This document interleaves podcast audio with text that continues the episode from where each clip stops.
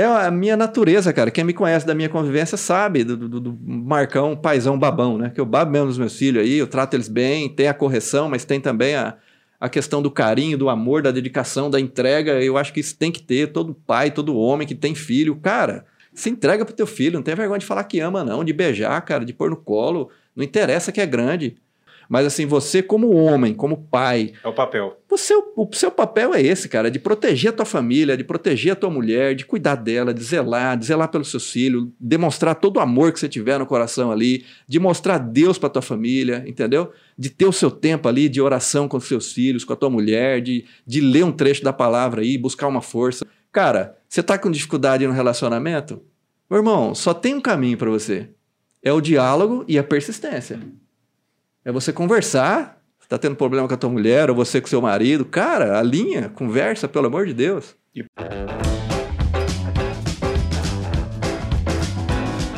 Café Brothers, episódio quarenta e quatro. Seja bem-vindo, Tiago Tamiozzo. Obrigado. Seja bem-vindo, Osmar Neto. Obrigado, boa noite a todos aí, galera. Seja bem-vindo, Álvaro Lanza. Boa noite, galera. Valeu, galera. Seguinte, hoje eu quero apresentar aqui para vocês... o nosso convidado, né? Marcão aqui, mais conhecido como Marcão da Golden agora. Não é Golden, é Gold. Gold. É Gold. É, é dos Golden Boys. Golden Boys. Golden Boys. Marco Saran, ele tá atualmente cursando gestão comercial, tem vinte anos de experiência na gerência e, e vendas no varejo, né? Hoje ele tá atuando como analista de mercado de grãos. Inclusive, ele tem até um quadro muito bacana diário aí com notícias do, diretamente do mercado de grãos. Commodities agrícolas, né? Eu já disse ali. Também é corretor de grãos na Gold Cereais. Gold Cereais. Ele é o esposo da Marina. Pai Mariana. do... Mariana. Mariana? Mariana. Ô, oh, me desculpa. Não ele. troca mesmo, é, não. Bel... Não, ah, não, não, o Bel é grande. Ele nunca erra nome. Fica Mariana. Mariana. Isso, a esposa da Mariana. Casada há quantos anos? vinte anos vai fazer. vinte Xandão. anos aí, cara. Ó, mas claro, podia fazer... É isso mesmo, hein, Marcão? É vinte anos. É. Senão a sua não tá garantida. Não, ele, é é do... ele é o pai do João Guilherme, Luiz Eduardo e o Pedro Henrique. Seja muito bem-vindo no Café Brothers. Obrigadão, Xandó. Boa noite a você, boa noite, Tiagão. Tiagão ali nos bastidores, Netão, Álvaro... Boa noite a vocês. Obrigado aí pela oportunidade. Cara, que legal você estar aqui com a gente, bater um papo, né? Eu acredito que muita gente vai ser impactado com as histórias que vão rolar aqui hoje nesse papo. Tanto de experiência de vida como profissional. E pra gente nem perder tempo já, eu já quero falar o seguinte, cara. Como que foi essa transição tua aos quarenta e sete anos de idade de sair do varejo para você vir pro, dizer, pro agro, vamos dizer assim? Eu sei que eu dei uma atropelada aqui, mas é o que mais me impacta hoje, assim, claro que tem outras histórias aqui pra gente conversar, mas o que mais me impacta é um cara que tava bem estabelecido dentro de um ramo de negócio e, de repente, do nada, assim, o cara dá uma virada aos quarenta e sete anos de idade e pro um novo desafio. Como é que foi isso, cara?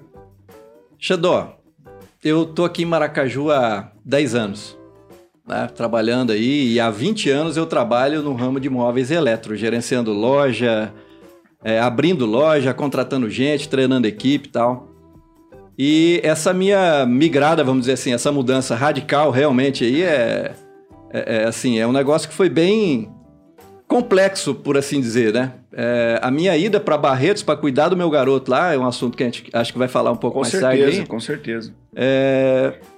Permitiu. Então, o que que eu, que que eu penso em relação a tudo isso, cara? Eu estava bem estabelecido ali na Darão, dez anos como gerente de loja, o pessoal de Maracaju aí me conhece ali da Darão, né? Mas essa minha ida para Barretos para cuidar do meu garoto nesse tempo lá, teve essa, essa mudança de propósito, eu penso assim.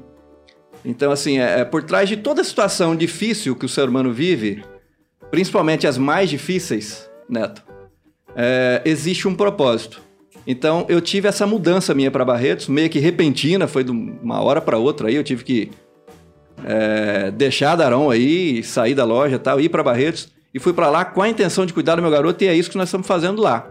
Mas surgiu a oportunidade de entrar no agronegócio, de estudar o assunto, de... Eu recebi uma proposta da Gold Cereais, tá aqui o Álvaro, né, que acho que também com algum propósito que foi tocado no coração dele, fez essa proposta e eu de pronto, assim, eu, eu, eu, assim, eu aceitei é, o convite que ele me fez para conhecer o agro, para pensar no assunto, né, e estou estudando, estou estudando a fundo aí, é, com muito afinco, com muita dedicação, porque é um, um tema bem complexo, o agro é em relação ao varejo, que ali eu tenho ali um... um móvel para vender, uma televisão para vender, é algo assim simples, é palpável, né? O agro tá vendo, né? O pessoal tá vendo, então é uma comercialização, vamos dizer assim, mais tranquila. Você tem uma equipe ali, é mais tranquilo. Agora, o agro envolve muito mais coisa, é um mercado muito mais dinâmico, é algo muito mais complexo de, de, de, de trabalhar, entendeu? Então, assim, é, a mudança foi meio que repentina, né? Eu fui convidado pelo Álvaro para poder conhecer o agro e ele me fez a proposta de conhecer, de estudar o ramo e e ver o que, que eu achava, e eu tô mergulhando a fundo aí, estudando com muita, com muita afinco o, o agronegócio, é, para me especializar mesmo na parte de análise de mercado. E você tá gostando? Gostando demais, demais, demais. É, é tudo muito dinâmico, é um mercado é, assim, que envolve muita coisa, né, cara? A gente fala no agro, a gente pensa só, às vezes, numa comercialização, mas tem muita coisa por trás da... Do, do mundo do agronegócio, né? né? Dos bastidores. Então, é algo que eu tenho gostado bastante, estou me dedicando e, assim, eu acredito que no meu retorno aqui para Maracaju, eu já vou estar bem entrosado aí com o pessoal também do, do, do agronegócio aí, colocando é, é, todo esse estudo, toda essa, essa teoria que eu estou é, absorvendo agora, colocando em prática, né? Para poder levar o melhor, levar é, é, oportunidade também e colocar não só...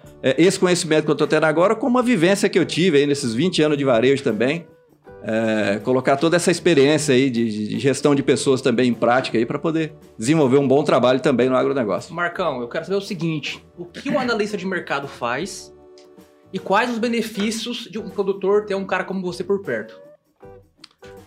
Ô Neto, é, assim, o mercado, a comercialização, ela é muito complexa, né? Então, o analista de mercado é o cara que estuda a fundo as oportunidades. Por exemplo, agora nós estamos fazendo um estudo sobre commodities. É, para quem não é do ramo do agro, de repente pode achar que é uma coisa simples, né? Não, é, mas para entender a composição, a formação de preços, é importante você conhecer a fundo, ter esse conhecimento técnico. Então, o analista de mercado, ele tem um conhecimento profundo sobre é, a questão, por exemplo, da comercialização em si. É o momento do produtor estar ofertando o produto que ele trabalhou ali, o que ele cultivou ali, vamos dizer assim, né? É, tem uma série de fatores que envolve não só o momento exato da comercialização, é, como também é, as informações é, por trás desses bastidores da comercialização em si. Então, é um mercado, assim, é bem complexo, mas que vai é, ajudar o produtor a ter a definição é, correta de qual momento fazer, de fechar negócio, qual o momento time, de... Né? O time do negócio, o just in time, né? O tempo do negócio ali que vai é, ajudar muito. E não só na comercialização, como também no lucro, né? Porque quer queira, quer não, eu acho que o produtor tem esse trabalho aí é, voltado, mas com um pensamento é, focado ali na questão da lucratividade. Então, se ele puder ter uma oportunidade de uma lucratividade melhor, eu acredito que é bem interessante para ele. Então, o analista de mercado ele tem essa função de estudar o mercado a fundo para poder passar para o produtor as melhores condições, melhores oportunidades de negócio. Show de bola. E como é que... Agora vamos fazer um déjà vu, é isso? Voltar lá atrás. Como é que foi a entrada do Marcão ali no, nas vendas, né? Tipo assim, todo, todos nós tivemos várias experiências profissionais antes de definir o que você vai fazer e tal. Mas como é que você entrou ali na, nas vendas? Ali? No varejo? No varejo. É, Xandó, eu comecei no varejo, numa rede que é, ela é bem conhecida aí a nível de Mato Grosso do Sul, foi a Rede Ponto Certo. Ponto Certo, utilidades domésticas, né? É, e por trás dessa história aí, pro pessoal de casa aí, tem um, tem um negócio bacana, tem uma lição de fé também. Eu tive uma lição de fé muito forte agora, impactante aí, é, com o meu filho, né? E a minha história também no varejo, ela tem um, uma aspas que eu não posso deixar de falar. Foi um momento, assim, que eu ainda era meio garotão. Eu tinha vinte e seis anos de idade E eu estava num período aí de desemprego lá em Aquidauana. E morando com meu pai, meu pai morava em Aquidauana, minha mãe em Trasagoas, né? E eu tive uma experiência bacana, cara, um, uma experiência bacana com Deus, assim, um lance de intimidade, sabe? Naquele, naquela situação ali que, que eu tava procurando alguma coisa, eu não, não tinha definido ainda o que, que eu ia fazer. Eu teve um dia de dedicação, assim, que eu falei, cara, esse dia que eu vou dedicar para Deus com, esse, com, esse, com essa função, com esse, com esse pensamento aí, em relação ao trabalho, né, ao emprego. E tive uma noite de oração ali, foi uma noite bem bacana ali, que eu orei, chorei bastante, me coloquei nos pés do Senhor ali e tal. E, cara, impressionante a resposta, né? O tempo de resposta. Quando Deus, ele, ele, ele olha para você, quando ele entende o seu coração, porque às vezes a gente ora, a gente pede um negócio, mas a gente não tá intercedendo com o nosso coração, com o nosso sentimento. Então, Deus olhou ali pro meu sentimento naquela noite, e eu dormi ali, ajoelhado ali, orando, né? E no outro dia de manhã tinha uma pessoa já batendo na minha porta bem cedinho, seis horas da manhã, a pessoa batendo, Marcos, olha, ligaram lá do escritório tal, ontem à noite, e eu vim te falar aqui porque você tem que ir lá. Na mesma noite, né, que eu tava orando, já tinha alguém ligando para essa pessoa lá que não tinha é, telefone celular, era meio... Acho que nem tinha ainda na época, né, eu com vinte e seis anos. Mas assim, a pessoa bateu e falou, ó, ligaram no telefone lá de casa e falaram para você ir nesse escritório aí que tem uma oportunidade boa lá.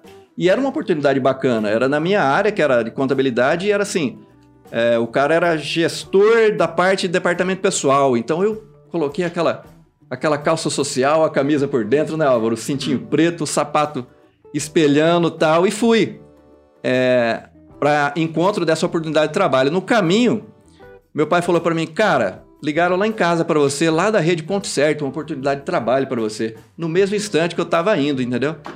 Então, assim, foi uma experiência muito marcante pra mim aquilo ali e tal. E eu peguei e falei, cara, e agora? Eu não, eu não tinha nenhum ontem e agora eu tenho dois. Eu tenho que escolher o que, que eu quero aqui, né? E sete e meia da manhã eu falei, eu vou na Ponte Certa porque abre primeiro com o escritório. O escritório abre oito, eu vou lá escutar a proposta deles primeiro. Depois eu vou no escritório. Cara, e nessa eu entrei no varejo. Eu cheguei lá pra ser entrevista de emprego na Ponte Certa. Na época eu usava um bigodinho assim, era bem... Tipo Mano Brown. Tipo Mano Brown, né? O gerente olhou pra minha cara assim e falou, cara, a primeira coisa que acho que ele observou foi o bigode. Eu falei, esse bigode aí, cara? Eu falei, putz, esqueci de tirar o bigode, né, cara?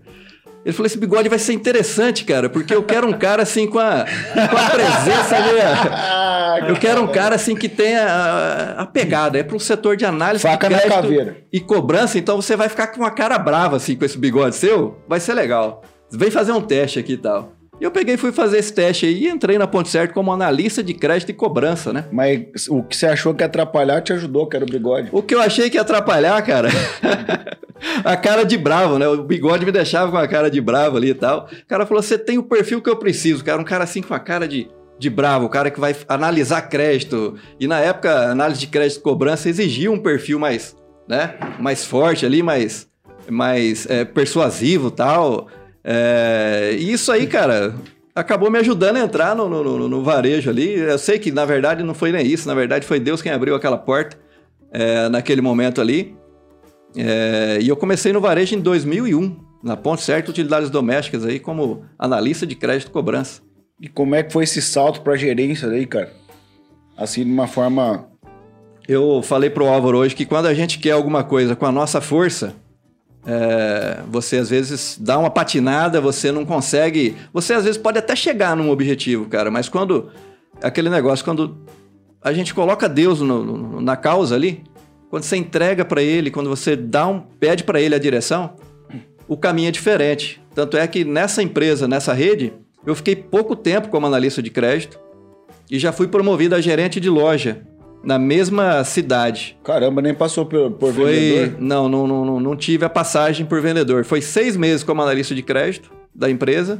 E em dois mil e um mesmo, ali na Ponte Certa, eu já fui... Entrei em abril, quando foi em novembro do mesmo ano, eu fui promovido a gerente de loja daquela mesma loja. E o bigode foi junto? E o bigode... Não, o bigode eu tive que tirar, porque a parte comercial já tinha que ser mais sorridente, né, Léo? Mais limpo, mais clean. mais clean e tal, eu tive que tirar o bigode ali e tal. Foi uma, a primeira exigência do supervisor de vendas, né? Falou, cara, esse bigode dá uma aparência muito séria, vamos tirar o bigode. Falei, opa, é pra já. O bigode foi embora. O convite. Não, o bigode foi embora, mas a promoção veio, né, Tiagão? Maravilha, bom demais. Nesse salto de menos de seis meses aí, cara, não rolou muita inveja não ali dos colegas ali e tal, porque, tipo, a gente sabe que isso tem, né, no meio das empresas, né, cara? E aí, às vezes, as pessoas acabam não vendo com bons olhos. Pô, esse cara chegou aí, agora já é o gerente, mano. Xandó, eu tive assim, cara, a minha equipe lá era uma equipe que... Eu, eu já trabalhava com a, com a equipe, então eu fui gerente na mesma loja. Então eu não tive muito essa questão aí da, da, da, do passar o rodo, um negócio assim, né? É, lógico que ao longo da, da, da, da, da trajetória e tal, é, aconteceu em outras empresas, situações assim. É, eu vou só citar um exemplo aqui, por exemplo, eu inaugurei uma empresa, uma loja da Romeira em Cuiabá. E ali em Cuiabá, o time era muito forte, cara. O time de vendas, eu contratei vinte e quatro vendedores para trabalhar comigo e eu era o gerente geral da loja. Caramba. Então, assim, eu montei um time tão forte, tão bruto, que, assim, era... E tinha, tinha essa questão aí no meio, entendeu? Quando você mexe com muita gente ali e tal, a equipe era muito grande, né? Aconteceu de ter uma pessoa que, assim, na minha frente era uma coisa...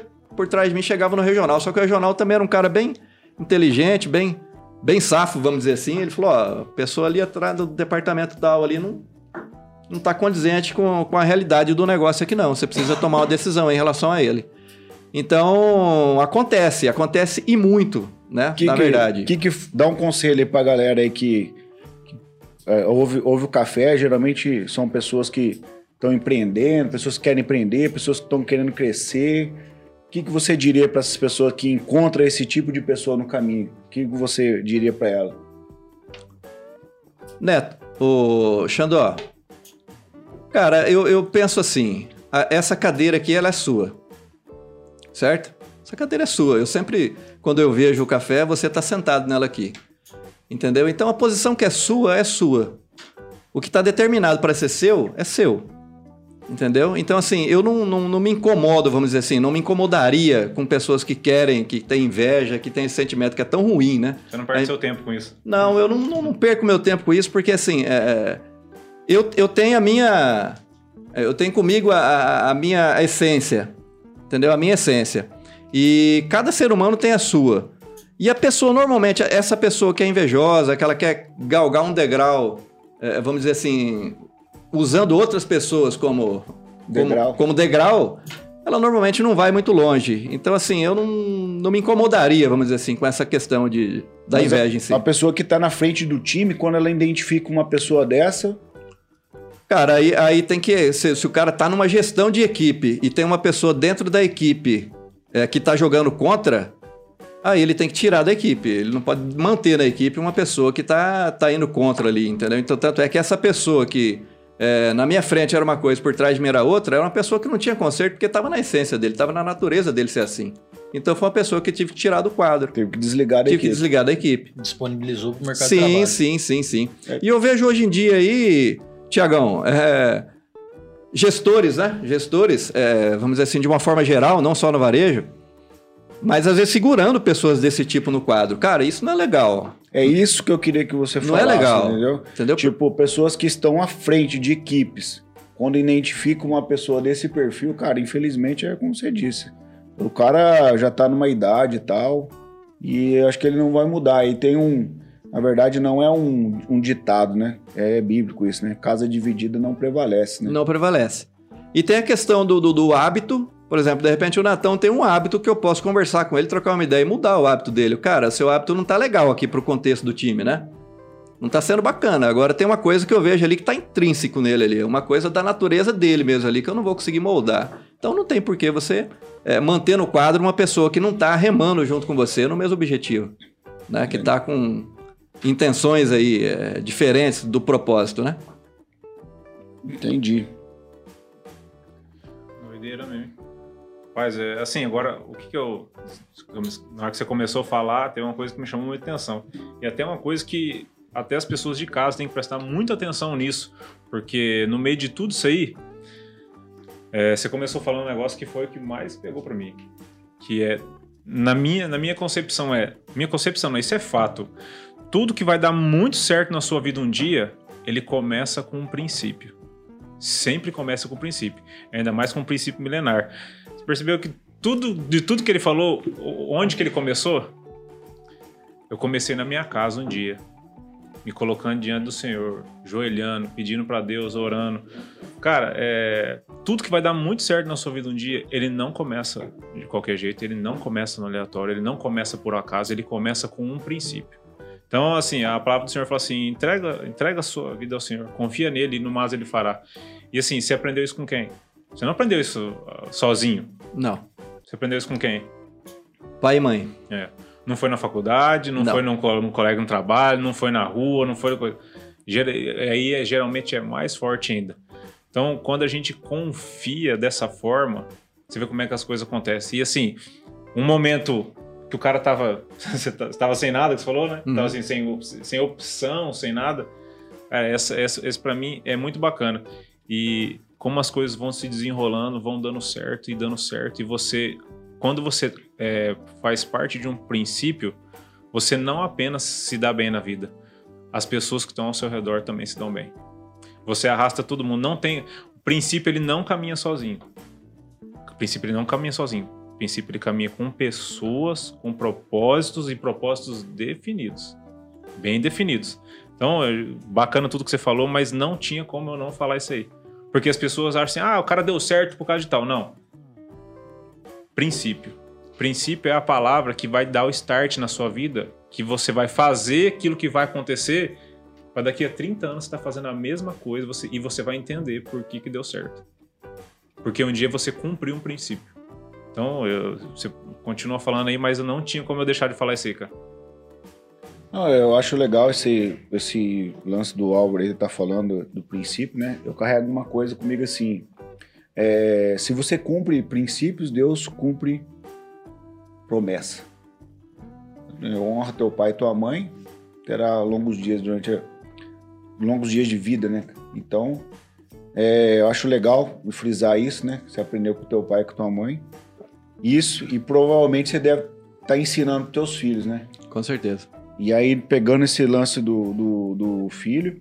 Eu quero tocar nesse assunto, né, cara, que é uma coisa mais recente, né, a cidade de Maracaju sabe disso, né, é, que você teve uma experiência, vamos dizer assim, não muito boa, né, mas eu acredito que nas experiências não muito boas é onde Deus atua e é, nos dias difíceis é, sempre vão ser lembrados. Talvez o dia legal, o dia fácil, é um dia gostoso de ser vivido, mas talvez você esquece dele, mas o dia difícil...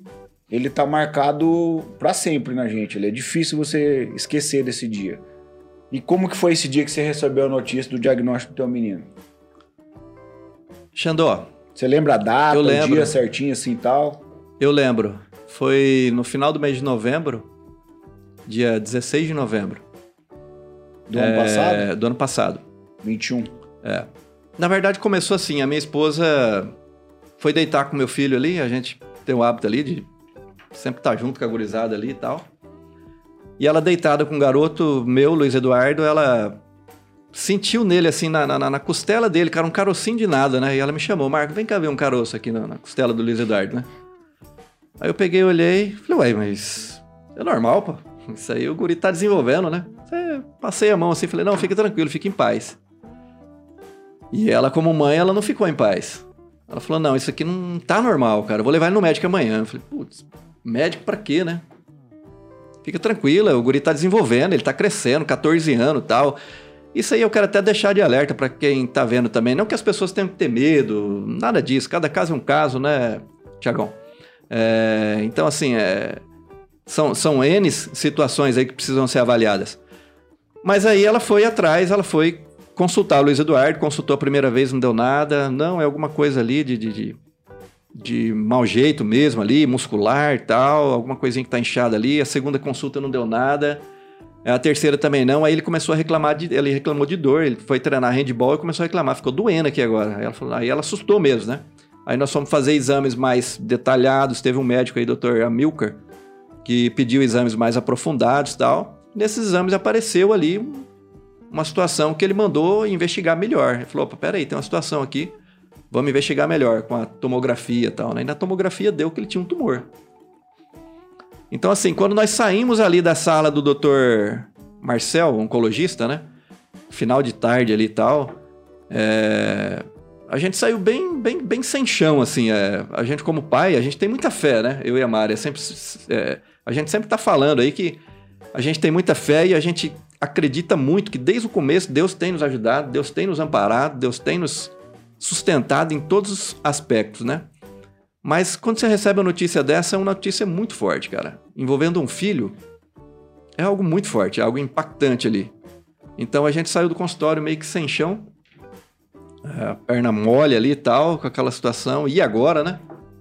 Mas o que que acontece? Já na primeira noite, isso foi numa sexta-feira, se não me engano, já começamos a conversar com as pessoas, olha, recebemos um diagnóstico assim, assado, a gente estava desconfiado, mas não tinha certeza e tal, e o, o diagnóstico foi confirmado, né? É... Eu, eu sinto que é Deus que já foi colocando pessoas ali, olha, fala com a Maria Helena lá da, da Rádio Marabá, que ela faz ligação com Barretos aí, do, do pessoal que tem câncer, né? E lá o tratamento é bem, bem top mesmo, bem, bem, bem legal o tratamento lá. Opa! Na mesma noite, dez horas da noite, eu que já tinha contato com a Maria Helena, nem sabia que ela tomava conta da parte do Hospital de Amor aqui em Maracaju. Falei com ela, ela falou, manda a documentação pra mim amanhã cedinho que eu vou ver o que eu vou fazer. No outro dia cedo, ela já tava com a documentação toda pronta, mandou pra Barretos. E assim, lá demora a aprovar. Tem uma... Uma, uma burocracia. Uma burocracia pra entrar ali. Uma demanda de gente, precisa de vaga, um monte de coisa, sabe, Neto? E, cara, é aquele negócio que eu falo. Bicho, é Deus desde o começo, cara. Porque, assim... É, mandamos a documentação na segunda-feira. O Barretos já ligou pra gente na segunda tarde. Traz seu filho na quarta. Caraca. Então, assim... É, existem as dificuldades? Existem, né? É, mas quando você tem fé, quando você confia que é Deus que tá no controle da situação... E a partir desse dia já... Quando a gente foi dormir à noite em casa... E eu e a Mari, a gente conversando... Vamos confiar, vamos entregar diante de Deus. Deus vai estar com a gente, vai dar tudo certo pro Luiz Eduardo e a gente vai conseguir a cura dele. A gente teve muita fé, cara. Muita fé que a cura dele ia ser estabelecida. E já foi formada aí uma corrente de oração, tanto por parte da Tessalônica, a nossa igreja ali, que já espalhou também a corrente para outras igrejas e família. E realmente se formou em Maracaju uma corrente muito forte, muito positiva em favor da nossa família. Uma corrente positiva, tanto na parte de força, de mensagem, de, de, de orações e de apoio financeiro também. Foi feita aquela campanha é, através da MAPEC, a gente não sabe nem como é, agradecer, né, a Andréia da MAPEC ali, o pessoal que se envolveu nessa, nessa campanha e todo mundo que se envolveu tal, fizeram uma campanha. Porque assim, eu tive que sair da Darão, cara. Às vezes as pessoas falam, teve gente que me questionou, falou, cara, mas você vai sair do teu emprego? Não tem necessidade, né? Sua mulher já saiu do emprego, então de repente acho que o pessoal pensou assim, não, ela vai lá, ela fica lá e ela cuida. Mas eu não consigo me ver, Álvaro, entendeu? Assim, eu não sou esse pai de longe, eu já comentei algumas vezes, né? Eu sou um pai meio de perto, um pai de pegar no colo, um pai de estar junto com o filho ali e tal. E nós nunca nos separamos. Eu e a Mari, assim, nós somos casados há vinte anos, meus filhos mais velhos, os gêmeos, têm catorze, o Luiz Eduardo, que é um deles, né? Tá tratando, tem catorze anos, e o Pedro, caçula, É, tem onze anos, então a nossa família nunca se apartou, né? Falei, não vai ser agora, né, cara? Que a gente vai se apartar, ainda mais um momento desse, um momento de, de dificuldade. Eu sei que não são todos os pais, homens, vamos dizer assim, que têm condições de fazer isso. Ah, eu vou sair, vou fazer. E nós fizemos isso, eu consegui fazer isso, porque teve uma campanha também que ajudou a gente financeiramente. É, e eu consegui ir pra lá. Então, assim, não são todos que conseguem fazer. Mas, cara, é um momento muito difícil para a família. E a família tem que estar integrada, ela tem que estar unida. Não existe uma força maior para mim, cara, do que uma família unida. Não. Nada para uma família unida, cara. Uma família que está é, ligada ali no mesmo pensamento. E o nosso pensamento era é, buscar a cura, a recuperação e o restabelecimento da saúde do Luiz Eduardo. Esse é o nosso pensamento. O que vai vir depois, a, a questão do trabalho, a questão de, de outras coisas... Isso aí eu coloquei pra frente. Então, quando a médica lá de Barretos, na primeira consulta que a gente conseguiu fazer, ela falou, pai, eu queria muito cuidar do teu filho. Bem cuidado, tá? Mas, assim, se ele estiver aqui, vai ser muito melhor. O acompanhamento vai ser melhor, a chance de restabelecimento da saúde dele vai ser melhor. Eu já olhei pra minha esposa ali na hora, pra Mari, e falei, olha, nós vamos mudar pra cá. Ela assustou, né? Falou, não, vamos mudar todo mundo, né? Falei, não, nós vamos mudar pra cá todo mundo. E graças a Deus assim foi. E, e assim tá sendo. E eu, como você falou, né, eu tô lá e cá. Eu fico aqui agora essa semana lá na Gold. É, tô desenvolvendo o trabalho já de lá para me inserir no negócio, inserir no agro, mas é, tô nessa. Eu fico aqui um tempo. Cheguei é, hoje, inclusive, lá de Barretos. Ontem à noite eu recebi uma notícia maravilhosa lá que eu vou contar daqui a pouco.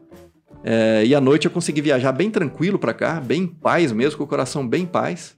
Entendeu? E cheguei hoje à tarde aqui em Maracaju. E estamos aqui, contando, contando a nossa história de vida, né, Tiagão? Chegou aqui, calma lavada. Calma lavada. Marcão, aí você, você resumiu bastante, mas lá não é tão fácil como a gente... Assim, você resumiu, graças a Deus, né, que tá indo tudo bem, mas lá no contexto, né, em Barretos, você vendo aquela situação todo dia, não só do, do teu guri, mas das outras crianças, das outras famílias, você viveu um negócio lá que você nunca imaginou na sua vida que você viver, cara. Como que... Assim... Como que você saiu de um contexto? Você tava, rapaz, você é gerente do, do, das maiores lojas que tem, chegou, chegou lá, colocou tudo para cima, chegou lá e vendo aquilo todo dia, porque você saiu de um contexto que alegria, felicidade, tudo dando certo, família bem, tá tudo bem, chegou lá, querendo ou não, é, é um ambiente, é um ambiente muito diferente, querendo ou não, é um ambiente que ninguém quer estar lá, eu acredito. É, até os próprios médicos que lá, é, é amor puro.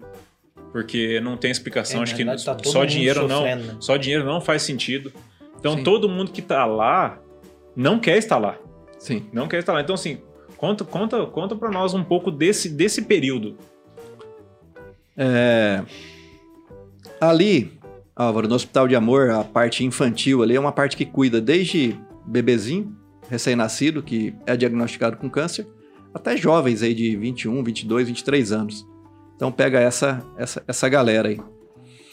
É, e realmente é muito impactante estar ali. Né? No começo, quando a gente chegou lá com o Luiz Eduardo tranquilo, tudo bem com ele ainda, até porque ia começar o tratamento, ia começar a quimioterapia. A gente postava bastante foto, né? Ali no hospital, porque o hospital é, é bem bonito ali. O ambiente em Barretos ali, o hospital, eles fazem de tudo para quebrar aquele... Deixar o, o ambiente leve, né? É, eles quebram aquele ambiente pesado de hospital e deixam um ambiente mais, mais lúdico, mais... É, propício para tratar com criança, né?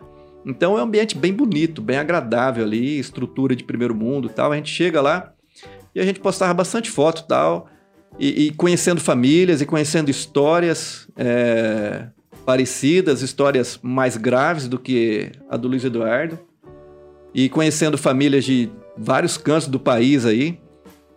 Aí, de repente, a gente começa com o tratamento dele, começa com a quimioterapia. Para quem viveu já na família, para quem conhece como que é uma quimioterapia, é um trabalho muito intenso, cara. É um tratamento muito forte. Ele é muito impactante. Ele mexe não só com o físico, né? Ele, eu, eu digo sempre que assim, a quimioterapia ela mexe com o emocional também da pessoa. Tanto é que o meu garoto, ele, ele quando começou a perder os cabelos e tal, eu senti que ele ficou bem... Ele era meio vaidoso, sabe, Álvaro? Aquele tupetão e tal, meio estilo Jean Matos, assim, né? Ele gosta do tupete e tal. Então... Desculpa. Aí quando ele, ele, ele, ele começou a tratar que perdeu os cabelinhos ali, eu vi que ele ficou bem sentido, sabe?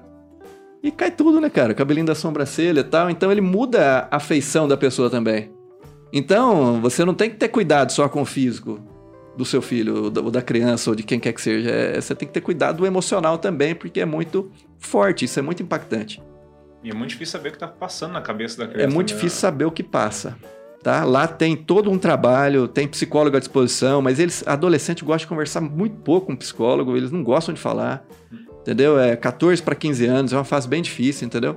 Por natureza já Por é natureza difícil. já é difícil. Tá começando a se apaixonar ali, as é... paixonites, né? Então, assim, é... Cara, e lá é muito difícil, entendeu? Porque, assim, aconteceu situações lá, a gente fica gravado na mente, é, é o que você falou, os momentos bons, às vezes a gente esquece, mas os momentos difíceis ficam gravados, né? E teve alguns momentos lá, assim, bem fortes pra gente. É meio difícil pra mim pra falar, é... É, porque são situações, assim... Bem, bem, bem fortes, né? É, por exemplo, quando o Luiz Eduardo tentou andar depois de uma sessão de quimioterapia e tal, e ele falou, pai, vamos comigo andar um pouquinho na área, eu tô sentindo que tô precisando andar um pouquinho, ele tava meio ruim da, do, da barriga e tal, eu falei, vamos andar, filho. Na área mesmo de casa ali, e eu, a primeira volta que eu dei, ele olhou pra mim assim, meio desesperado, e eu corri, e ele se escorou em mim, e eu vi que ele não tinha força na perna pra andar. Então, cara, aquilo ele mexeu muito comigo, sabe? Aquilo ele foi muito forte e tal, a gente chorou junto ali. É, eu abracei ele ali naquele momento ali, cara, falei... Pude, eu passei pra ele tudo que eu tinha ali de força naquele momento, falei, cara, eu tô com você, entendeu? E a minha lágrima molhou a roupa dele, a dele molhou a minha, nós abraçamos e choramos junto. Então é um negócio muito forte, porque a, a, a quimioterapia ela debilita muito, entendeu? É, e outras situações também muito difíceis que a gente passou, a questão da alimentação, a perca de peso, ele ficou muito magrinho, né? Ele perdeu doze quilos aí rapidão, né? Com dois meses de quimioterapia foi... Já era perdeu... magro. Já era magro, né, Tiagão? Você mesmo conheceu... Mesmo tipo do, do Felipe. Mesmo tipo. Então, assim, ele perdeu muito peso rápido e tal, ele ficou com doze quilos ali, doze quilos a menos ali, né? Ele saiu de... É, cinquenta e seis quilos aí para quarenta e quatro quilos quase, então é um negócio muito forte, é muito impactante, entendeu? É, tá ali dentro, convivendo ali com aquelas situações difíceis ali que você vê no dia a dia, mas cara, eu, eu falo sempre o seguinte, Xandó, tem momentos difíceis? Tem. O tratamento da quimioterapia é pesado, assim como a doença, o câncer é um negócio muito forte, muito é, é aquela situação extrema, medidas extremas, né? O, a doença extrema, o tratamento também é. Então, e a gente tá junto ali com outras situações, vivendo outras situações ali, de outras famílias, e às vezes a gente dá uma olhada, eu sempre brinco com ele, falo quando ele tá meio bravo no hospital, que tá demorando, alguma coisa assim e tal, negócio, dá uma olhada pra cama do lado da tua, entendeu? Dá uma olhada pra cama do lado da tua, eu sempre falo isso meio com ele ali e tal, porque assim, cara, é, existem situações bem mais graves. Então, assim, é... ele vai fazer quimioterapia andando e sai andando, entendeu? Tem garoto que entra ali andando e tem que fazer uma amputação de perna, tem que fazer uma amputação de braço, é, situações bem mais extremas, entendeu? Teve uma situação recente agora lá, eu conversando com o pai, e foi muito forte porque eu tava meio... Tem aqueles dias que você tem que você, você tá meio assim, né? Meio... E eu conversando com o pai, e aí, cara, você é de onde? Ah, sou do Nordeste e tal... E quem que tá aí dentro? Tá, tá minha, minha filha aí, como que é o nome dela? Lívia, se não me engano, Lívia Maria. Falei, quantos anos ela tem? Três anos. Falei, cadê ela? Tá na U T I. Tá na U T I? Quantos dias?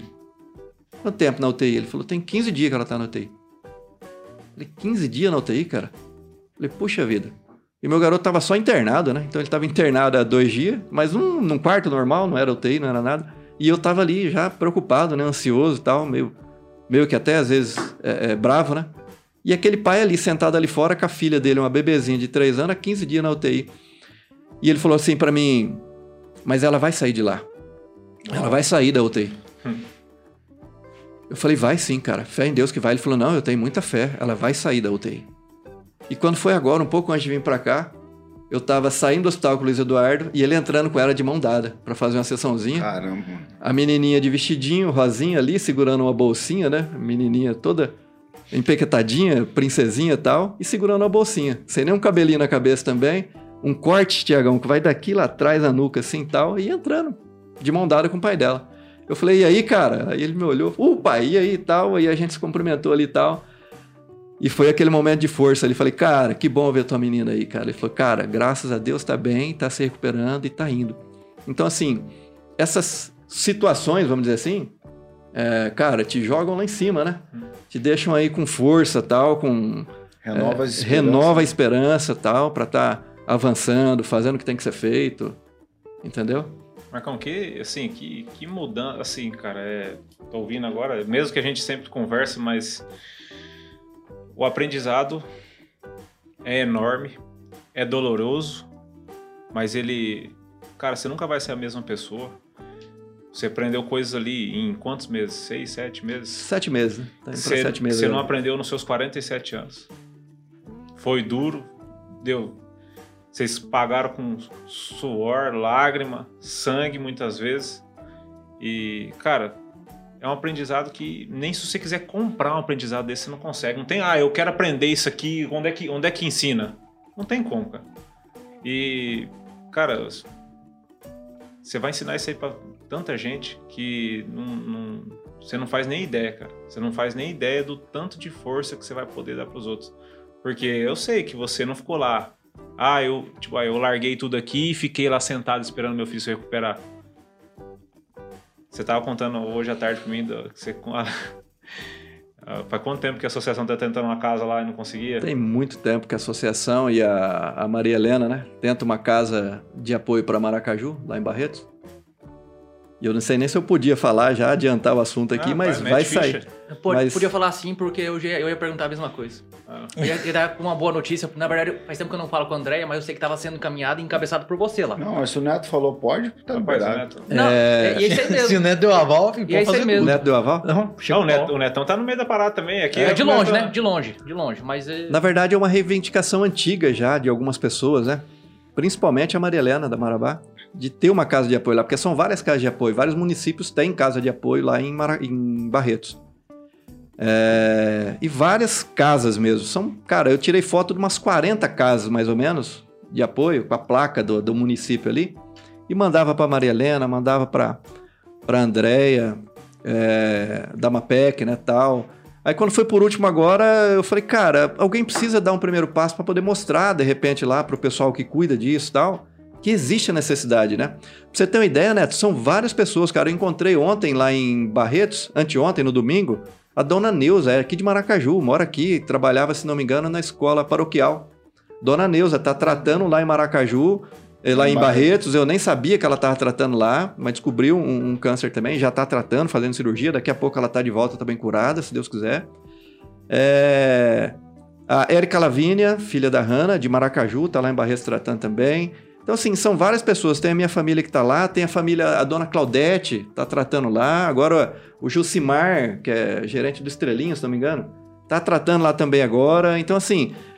É, são várias pessoas lá, então existe uma necessidade, né? Existia uma necessidade. Falei, não, peraí, tem a necessidade dessa casa de, de, de Maracaju aqui, né? Em Barretos. E comecei a tirar foto, filmar e tal, e mandei. E eu, eu acredito que esse, esse vídeo dessa casa chegou na mão do Marcos, do Caldeirão. Ele olhou e gostou muito da casa. E já acionou o Tiago, o doutor Tiago Caminha, que é da saúde, que já acionou ali o pessoal da licitação ali, e aparentemente vai dar certo, cara. Eu não, não vou adiantar o assunto que vai dar certo ou não, porque precisa da, da parte documental ali, aquela parte estrutural da prefeitura, tem que ver se isso está dentro do... Se, se tem que criar alguma lei específica, eu não sei como é que é, Neto. Mas assim, a casa já está até escolhida lá. E eu tomei a liberdade de ir na, na imobiliária, Álvaro. Já fui, já meio que prefeito de Maracaju, sabe? Fui lá, falei, não, gente, eu preciso de uma casa de apoio aqui para Maracaju. Aí o pessoal da imobiliária, que jeito que é a casa? Eu falei, tem que ser uma casa perto do hospital, porque o pessoal que vende lá pra cá não tem muita mobilidade, né? Então tem a questão da mobilidade aí e tal, tem que ser uma casa lá perto. E foram tal, até que acharam uma casa muito boa. Mas uma casa muito boa mesmo. E eu contei pro Álvaro o seguinte, às vezes quando a gente quer colocar a casa, né? Tipo, acho que a ideia da Maria Helena era, era colocar uma casa, talvez simples, uma casa pequena ali e tal. Mas aí a gente coloca o negócio diante de Deus. Aí vem aquela questão da, da, da confiança e da entrega, né? E quando eu senti no meu coração esse propósito de lutar por essa questão dessa casa lá em Barretos, eu coloquei diante de Deus, falei, Senhor, se for da tua vontade que dê certo essa casa aqui, de uma forma que assim, que seja um negócio bom, que não, não vá pesar para ninguém, que não pese para a associação, que não pese para os comerciantes lá de Maracaju, um negócio que não pese para a prefeitura, que seja um negócio que seja, é, assim, equilibrado, entendeu? Porque tem necessidade da casa, existe a necessidade, é real a necessidade da casa, né? E a partir do momento que Deus começou a agir no negócio, rapaz, a casa já foi uma casa top, entendeu? É, das casas de apoio lá, a nossa casa vai ser a mais bonita, a mais, a, a, assim, a mais top mesmo, a casa grande, uma casa assim, com espaço para poder colocar o pessoal lá dentro, com conforto, tem espaço para guardar a caminhonete da saúde que vai para lá, é, mais espaço na frente para outros carros, então assim, é uma casa boa, é, quando eu falo Deus agindo, aí as coisas vão se encaminhando melhor. Então, assim, é, tá tudo bem encaminhado, bem adiantado para poder dar certo. Inclusive, a imobiliária já tratando do assunto com a prefeitura. Então, tá na mão da, da, do pessoal aí da saúde. Mas, com fé em Deus, vai dar certo também essa questão da casa aí. Ô, Marco, na verdade, isso é importante falar. Por mais que aconteça algum deslize e não que essa casa não dê certo, mas já vai tá dando. É importante falar porque você passou por muita coisa lá e você sabe como as pessoas lá pre- precisam dessa casa. Então, nada melhor que estar aqui no café para você poder falar isso aí para as pessoas que, que não sabem. Isso aí é importante para nós, né? Passar essa informação para o pessoal, né, que não tem esse conhecimento. É verdade. E assim, porque a questão do tratamento da doença em si já é um negócio bem, bem dificultoso, é um negócio penoso, né, Neto? Então, aí a pessoa, às vezes, chegar lá com uma condição um pouco é, despreparada para poder lidar com a situação da doença e mais a situação financeira ainda, de ter que ficar no hotel, numa pensão, que seja uma, é, uma posada, né? É, cara, é, é, é muito dispendioso o trem. Desgastante, né? É muito Porque, desgastante. Verdade, a pessoa já está é, desequilibrada emocionalmente. Sim, é, né? fragilizada, né? Então, assim, ter uma casa de apoio lá não é questão de, de luxo, para ter uma placa de Maracaju, um negócio assim. Não, é uma questão de necessidade, entendeu? Das pessoas terem um lugar para ficar, os acompanhantes que forem ter um lugar para ficar e tal. E a gente está organizando lá, cara. Eu já estou até com a listinha aí de, do que precisa para dentro dessa casa, para assim que a prefeitura dá ok... Aí a associação vai começar a movimentar aí o comércio para a gente conseguir também o apoio do pessoal do comércio para ter esses móveis lá dentro, né? Cama, colchão, geladeira, fogão. televisão, fogão, para mobiliar essa casa, entendeu? Então, assim, tá tudo se encaminhando aí para dar certo. A gente tá com muita fé aí que vai Amém. acontecer. É, Amém. E já deixo o meu convite aqui, pode, pode contar com a gente, cara. Hum, top, aí, cara. Nós somos parceiros nesse negócio aí, cara. Eu pergunto pra você, Tamiozzo, o que, que você fala para uma pessoa que saiu daqui para ir lá para ser ajudado, e tá indo para ajudar que tinha, você podia, o cara podia ter sentado lá e falar assim, gente, eu preciso de ajuda, e ninguém ia julgar ele por isso, porque ele realmente precisava de ajuda, não é, não ia ser um, um mimimi ou, ah, não, eu sou coitadinho, realmente ele e a família dele precisavam de ajuda, e o cara chegou lá, em vez de ficar esperando cair alguma coisa do céu, o cara levantou, foi para cima e fez acontecer. Eu acho que isso aí só prova aquilo que eu já falo, que só tem dois tipos de pessoa no mundo, né?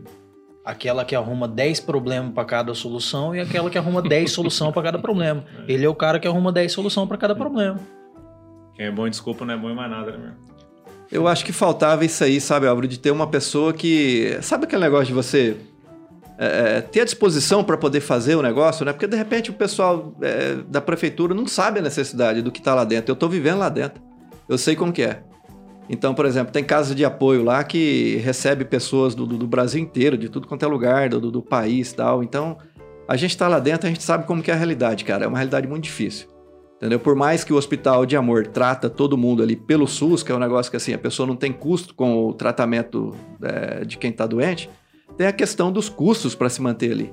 Então, você ter uma casa de apoio ali dentro é fundamental para poder a pessoa uma menor... ter uma... Uma diferença fundamental. Vai fazer uma diferença, com certeza, cara. E se a gente conseguir, bicho, o tanto de gente que conseguir tratar ali e usar dessa casa de apoio para poder se beneficiar, cara, é motivo de gratidão a Deus aí, de, de felicidade. É. O coração vai ficar bem, bem contente mesmo se der certo essa questão. Quem vai sabe lá, ele tempo. é o, o descende, né? O enviado, né? Foi para lá para...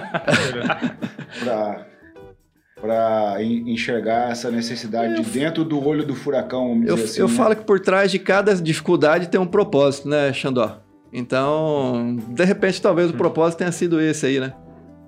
A gente Com poder... É, é, vivenciando tudo isso, né? E tem a notícia boa também, que eu nem dei a notícia não, boa. Já, já, então, segura aí um pouquinho, é. então, hein? O, voltando à nossa prosa, você começou com bastante humildade, falando que você, agora você está... aprendendo, o agro, estudando e tal, mas o que eu tenho visto lá em bem pouco tempo, você já tá ensinando a turma já. Olha, já pode eu... pedir aumento já. É. Aí eu gostei. É. Aí eu gostei. Rapaz, quando eu vi, o cara Tirou... já tava ensinando. E eu, eu, eu já acompanhei. Eu, em vez de ler todas as notícias, eu tô lendo agora o Marcão lá, né, cara? E assim, o Marcão, quando a gente... Hoje a gente trabalha junto, mas quando teve a notícia do guri dele e quando... O pastor João chegou e falou assim, Alvin, você acredita que o Marcão pediu as contas da Darão, cara? O cara vai morar lá em Barretos, rapaz, o cara é faca na caveira, não sei o quê. Já na, já na, na hora que tava da consulta, ele já falou assim, ó, já vamos mudar tudo pra, pra, pra, pra Barretos e nós vamos morar lá agora. E já não vou mais, também já vou sair da Darão e, pô, o cara, dez anos lá, o cara pegar e, né? E aí, quando ele me contou essa história, a primeira coisa que eu pensei foi, cara, a Darão perdeu um cara que eles nunca mais vão conseguir recuperar como gerente. Foi a primeira coisa que eu pensei, porque eu, eu já vi ele em, em, em, ação. em ação e eu vi como é que é a parada, né? Inclusive, as duas vezes que eu entrei lá pra falar com ele, eu saí as duas coisas, as duas vezes lá com, com, com coisa que eu não queria, comprado. Ah, beleza, né? Comprei lá. Parcelado em vinte e quatro meses no crediário com juros. Não, não, rapaz, não teve. É minha especialidade. Ah, isso. Não, teve, não, já começou a análise de crédito. Então você já sabe pra quem que você pode emprestar dinheiro, né? É, não. Já leu o áudio e falou: não, esse aqui pode, pode emprestar não, que ele paga. Rapaz, eu, eu nem sei se eu, nem sei se eu paguei. Mas eu saí de lá com o trem comprado. E foi a primeira coisa que eu pensei, cara. E quando ele foi pra lá, eu falei assim: poxa vida, cara, putz, imagina um cara ativo, cara, o cara tava no, cara, o cara tava no hype da onda. sempre batendo metas atrás de metas, sempre nunca deixou de bater meta. Falei, imagina assim, como é que o cara deve estar se sentindo, querendo ou não, ah, tô tratando meu guri tudo com a minha família, mas o homem, ele, cara, tô, o sangue ferve, né, cara? Querendo ou não, você, você, você tá falando que você não ficou parado em nenhum momento lá. E quando foi passando o tempo, eu falei, cara, falei, cara, eu, eu, precis, eu precisava de um cara igual o Marcão. Eu queria um cara igual ele, do nosso lado, nosso, nosso time, né, cara? Aí agregar muito. Agora, você, você fez a pergunta, os quarenta e sete anos, e nunca passou isso pela minha cabeça. Nunca passou isso pela minha cabeça, tipo assim, ah, o cara vai do varejo pro agro. Nunca passou isso pela minha cabeça.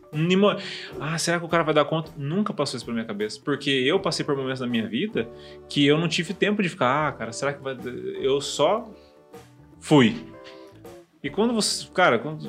existe dois tipos de aprender a nadar, né? Ou você vai com a pranchinha lá, um, dois. Ou você moda o voo antigamente, né? Joga na água e fala, aprende, se vira.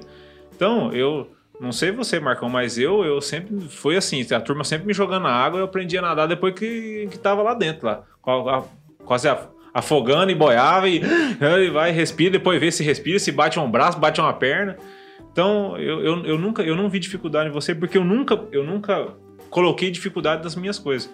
Porque se eu fosse colocar na medida agora, pesar, agora depois que o Xandó falou, que eu comecei a pensar. Porque, cara, eu nunca pesei isso aí.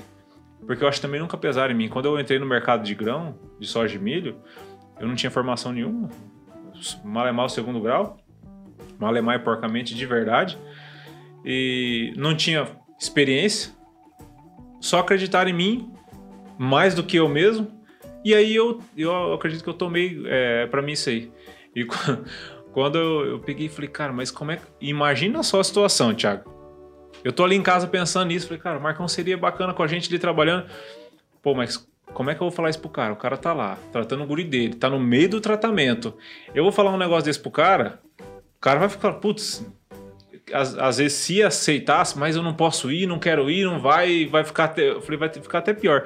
E guardei pra mim que lá e fiquei, e aí eu falei pra minha esposa um dia, falei assim, amor, puxa, cara, eu queria, ah, nossa, seria muito legal, mas você não tem como falar isso pra ele agora, você vai ter que esperar ele voltar. Não, beleza, tal. Aí passou mais uns dias e falei, cara, eu vou esperar ele voltar é nada. Vai que alguém faz outra proposta, uma proposta pra esse cara, o cara já chega aqui já empregado. E aí eu conversei com um amigo nosso em comum, falei, bicho, eu tô com um negócio na minha cabeça aqui, cara, que tá de, faz dias já latejando e eu vou... Eu, só que eu vou falar pra você, não vou falar pra ele não. Falei, cara, eu queria que o Marcão trabalhasse com a gente, cara. Eu preciso muito de um cara igual aquele no time. Aí ele falou assim, ó, Vim, eu vou falar pra ele, só que ele vai aceitar. Foi por quê? Não, porque eu conheço o Marcão, cara. O Marcão, ele gosta de não sei o quê. Eu falei assim... Não, e ele, ele também não viu dificuldade. Tipo assim... Ah, mas o que, que tem a ver uma coisa com a outra, né, Vim? Varejo e... Ele falou... Acho que deu dez minutos e você me ligou, né, Marcão? Foi bem rápido, foi. Não, foi... E tipo assim, não teve nem... Não teve entrevista, não teve nada, né? Ô, eu vou... Que dia que eu começo? como, é que, como é que eu faço? É, como é que vai... Não, bicho, fica tranquilo. Isso é de menos. Você tem o Jean pra te auxiliar. Não, beleza. Tá, tá tranquilo por mim. Tá, tá tranquilo. Não, mas como é que não vai fazer? Não, vou trabalhar daqui. Falei, por mim você trabalha daí. Quando você... Daqui um dia você tá de volta. Não, daqui um dia eu tô de volta, tal, não sei o quê. E assim, foi um troço muito louco, né, Marcão? Assim, muito louco, assim... É... Bem com propósito, não, né? E assim, não tem como explicar, né? Inexplicável, né? Uhum. É que na cabeça do Álvaro, o que acontece? Às vezes não tem peso dele, porque, bom, acho que eu posso compartilhar da tua experiência que a gente tem filho, né, cara? Quando você tem outras pessoas que dependem de você, para você fazer uma transição dessa, você coloca numa balança. Sim. Né? Eu ia falar disso um pouquinho mais pro final, mas eu acho que é... Eu, no teu lugar, cara, eu não sei se eu... Eu não quero ser hipócrita de dizer que eu abrirei a mão do meu trabalho, tudo que eu tô fazendo aqui para estar com a minha esposa lá no, no, no, no Barretos, ou qualquer lugar que for. Não sei se eu teria essa coragem, porque eu, precisei, eu, eu precisaria estar aqui para... ser o fiel da balança, vamos dizer assim, para dar sustento para ela lá. Uhum. Então, é, te admiro por isso pra caramba, né, cara? De, de você tomar essa decisão. Mas o que eu quero enfatizar é que talvez pro Álvaro não tenha esse sentido de peso, porque ele tem a esposa dele, claro, né? Mas quando você tem filhos, cara, pra você mudar o leme do teu barco, pô, você mudou o leme do barco, velho. Ah, não, mas é vender, tudo é vendas, tudo é... Não, não é a mesma coisa. Não, cara, é a mesma coisa. Não, com certeza. E, e o que você falou realmente é, é assim, o fato de quarenta e sete anos, né? Hum. É, não é só uma mudança de área, né? De, de, ah, mudou, ou uma mudança de empresa. Não, é uma mudança geral total. É mudança de empresa, mudança de área, mudança de, de, de mentalidade, entendeu? Perfil é um outro mundo, perfil de cliente, principalmente, entendeu? É, então, é uma mudança geral. Mas assim, o que, que eu vejo, Xandó? Não tem nada, cara, que um homem queira muito na vida, entendeu? Que ele coloque diante de Deus que ele não consiga fazer, entendeu? Que ele não consiga desenvolver. E eu, eu assim, confesso pra você que eu nunca tive medo da, em relação ao trabalho, né? Eu, a prioridade era meu garoto, mas eu tinha comigo, assim, no pensamento, eu vou conseguir um outro trabalho depois. Se não for na Darão, vai ser um outro trabalho, ou em outra rede, ou em outro lugar, ou é, se não conseguir de gerente, eu vou vender, eu vou fazer qualquer coisa, eu vou trabalhar de novo, entendeu? É... Mas assim, eu, eu vejo essa questão que o Álvaro coloca aí como um negócio que... Ah, veio, eu, eu lembrei disso. Eu falei pra ele que pra mim tem propósitos aí, que a gente é, às vezes congregava junto numa mesma denominação de igreja e a gente não tinha um relacionamento mais aprofundado. Então, existem situações que cruzam o caminho da gente ali que faz a gente estreitar o relacionamento, entendeu? Então, eu vejo como essa questão aí de estreitar o relacionamento. Até porque essa mudança, essa, toda essa, essa situação, esse contexto que eu tenho vivido, É, eu falei pro Neto, é uma mudança de pensamento, cara. Você começa a ver a vida com outra perspectiva, outro, outro prisma, tal. Você começa a olhar para as pessoas com um olhar diferente. Aquela questão do zelo que você falou comigo, entendeu? Então é uma mudança meio que geral aí, radical, vamos dizer assim, né? É, não é só mudar do varejo pro agro, foi uma mudança meio que radical e até de expectativa de futuro, entendeu? Então tem uma, uma, umas perspectivas boas aí também. É, pela frente. É, mas quando, quando eu, eu, eu, eu, eu, minha esposa olhou pra mim e falou assim, amor, por que o Marcos? E aí eu não tinha o porquê, né? Porque eu não tinha pensado por, por causa disso, por causa disso. E eu dei a resposta pra ela que veio na, que foi na, veio na ponta ali. Falei, amor, ele tem um brilho no olho que eu tinha quando eu comecei a trabalhar. Falei assim, aquele brilho no olho, a gente... Não... Quem, quem trabalha com vendas sabe que a parada é diferente, o cara não adianta, ele, ah, não, eu vou, eu vou ver aqui se eu aprendo e tal. Realmente, tem muito, várias técnicas, mas se o cara tem um negócio dentro dele, o bichinho das vendas, você, assim, um pescador vê o outro pescador de longe. Essa é real. Então, eu falei, na hora eu falei assim, amor, porque ele tem um brilho no olho. Então, assim, quando alguém me pergunta do relatório, oh, mas por que, Marcão? Ah, porque o cara tem um, tem um brilho no olho, e tem até hoje. E assim, com quarenta e sete anos. Passou o que passou, tá aí hoje e o cara tá com o mesmo brilho no olho que às vezes, sei lá, eu nem sei se eu tenho hoje o que, o que, eu, o que eu tinha antes. Mas hoje o meu relatório é esse. É, não, na realidade você, você trouxe uma informação muito importante que é o que? Quando você tomou a decisão lá dentro do consultório que falou, não, nós vamos mudar, aquilo ali mudou a tua vida. Uhum. Porque aquilo ali mudou o prisma Verdade. de você enxergar tudo. Porque a partir do momento que você foi lá, em... porque cara... Brigar uma guerra de trás de uma mesa é uma coisa. Tá na trincheira é outra, completamente Ô, diferente. Fala de novo aí também, eu sei. Eu quero gravar na minha cabeça. Ah, é, sim, você, cara. Você eu não sei, eu, eu tava improvisando. tá. brigar, brigar uma guerra atrás de uma mesa é uma coisa. Tá na trincheira é completamente diferente. Claro, entendeu? Sim. O que você vê é, é, assistindo na tela de um computador e o que você vê lá vivenciando o negócio, sentir o sangue escorrer no olho, cara, não tem boca. Te muda pra sempre, é o que o Álvaro falou. Então, é, eu acredito que isso aí que te aconteceu... É, claro, é um, um negócio cem por cento negativo, né, cara? Mas que tem um propósito na tua vida de mudança absurdo. Cara, a gente trouxe esse negócio da casa aí, você vê. É uma coisa que eu mesmo, né, provavelmente nunca teria acesso a esse tipo de informação, né? Que Maracaju, pô, Maracaju não tinha uma casa de apoio em Barretos. Maracaju, você tá de sacanagem com a minha cara, né, velho? Maracaju, o que, que é Maracaju, mano? Entendeu? Olha o tanto de dinheiro que roda na nossa cidade. Olha, cara, olha a dimensão que Maracaju é. Maracaju não tinha uma casa de apoio em Barretos. Entendeu? E aí, tipo assim, precisou ele ir lá e fazer a diferença nesse sentido. Então, eu acredito que tudo que te aconteceu, do dia que você decidiu lá dentro daquele consultório que você ia mudar, é... isso tudo tinha um propósito não só pra tua vida, mas pra vida de todo mundo que tava ao redor de você. Hum. E eu falo mais ainda que eu carrego uma coisa comigo. É, desde quando a gente criou isso aqui junto, que Deus ele não une apenas pessoas, ele une propósito. Então se o seu propósito tá conectado com outras pessoas, provavelmente as pessoas que estão caminhando ali vão se conectar. Não tem jeito de não se conectar, cara. Entendeu? Então, quando você toma uma decisão na tua vida... desde o que você quiser fazer, cara. Eu pego muito isso, a questão assim do exercício físico, de comer bem. Você vai encontrar outras pessoas que estão naquele caminho. Quando você tem uma mudança de mentalidade, cara, eu vou fazer a diferença, você vai encontrar outras pessoas que estão fazendo a diferença no mundo. Agora, quando você não quer fazer nada, você também vai encontrar gente que não está fazendo nada e está reclamando da vida. E eu não quero estar com esse time.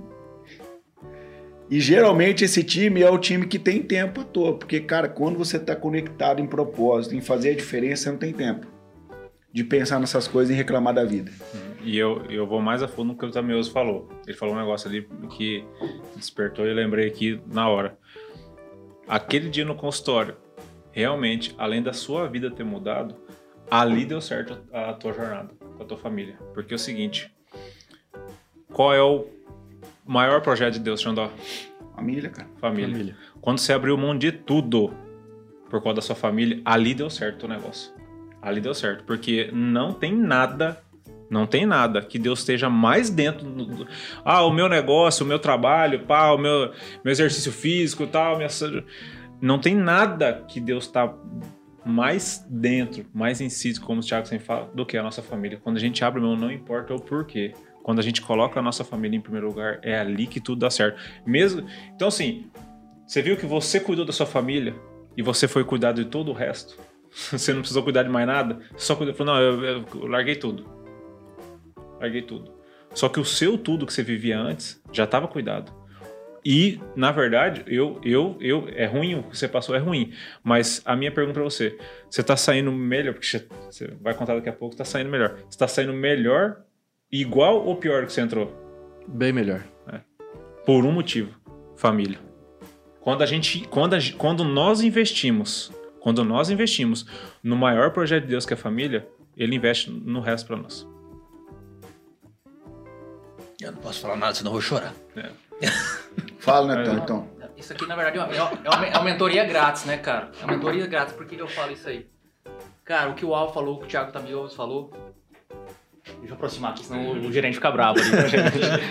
Né? Então, assim, é... Porque, assim, se não fosse o café... Eu vou voltar um pouquinho. Porque se não fosse o café, a gente jamais saberia o quanto a questão do câncer... Começar lá de trás. O quanto a questão do câncer é importante ou não na nossa sociedade.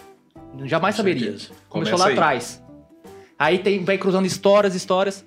Chega o Marcão, com, com, conta o relato dele. Tem a questão da casa... Né? E aí você vê a importância que tem, né, de a gente trazer essa questão do propósito do café. Falamos sobre propósito, a gente tá aqui escutando coisas maravilhosas como aula grátis aqui. Isso que é uma aula, cara. Né? O que o Álvaro falou. Aí eu volto a questão também, que nossa cultura tá marcando assim, ah, não, o cara chegou aos cinquenta anos, o cara é inválido. Aí vem um cara que, pô, o cara, o cara chamou pra trabalhar junto por causa da qualidade do ser humano que o, que o Marcão é. Sim. Pela quantidade de lenha que ele tem pra queimar ainda. Ah, não, o cara tá com sessenta anos, não vale nada. Que que não, cara? Tem cara de sessenta anos que dá, dá show em criança. Sim. Então, assim, isso é importante a gente falar, abordar, de levar pro pessoal. Porque, ah, não, o cara chegou a, a data X, acabou. Não, o cara tá aqui. Olha o que o cara tá mostrando pra nós aqui. Tem muita gurizada de vinte anos que não tá, não tá queimando lenha, filho. Esse negócio de idade aí não tá com nada, não. Tá queimando pendrive. Só, só não, pendrive. Só. Não, acho, que eu, acho que foi ontem que eu vi um vídeo no Facebook de um cara, de um... De um pedreirão, vi, setenta e três anos, no shape, cara. Eu olhei pro cara, setenta e três, setenta e três, eu olhei no, no vídeo no Facebook, setenta, ele falou assim, ah, não, porque a, a minha amiga, não sei o que, foi lá na obra e viu o meu pai, eu, e aí ele falou assim, pai, tira a camisa aí. Cara, o cara trincado, setenta e três anos. Eu falei assim, velho, idade é só um número, mano. Entendeu? Não tem se você quer, você corre atrás, você tem... E que nem, cara, eu, eu, eu volto pro, pro que eu sempre penso, só tem dois tipos de pessoa. Hum. Quem resolve problema e quem traz problema. Incrível. Eu vejo que você que você é um cara que resolve, velho. Isso aí é, muda a vida de todo mundo que tá ao teu redor, sem dúvida nenhuma. E o bacana que o Neto falou ali da questão do propósito é o seguinte, esse dia aqui, é, essa reunião que a gente tá tendo, esse bate-papo e tal, ele já tava desenhado há muito tempo atrás, entendeu? Escrito pelo dedinho de Deus. Dia tal vai acontecer a reunião assim, é... O convidado lá vai ser o Marcão, ele vai tratar de um assunto, entendeu? É, e o que vocês fazem aqui também, a questão é, do propósito do café, né? De transformação de vida. Cara, eu penso comigo o seguinte, se eu puder fazer o bem é, em alguma situação na minha vida para transformar uma vida, oh, já valeu a pena, bacana.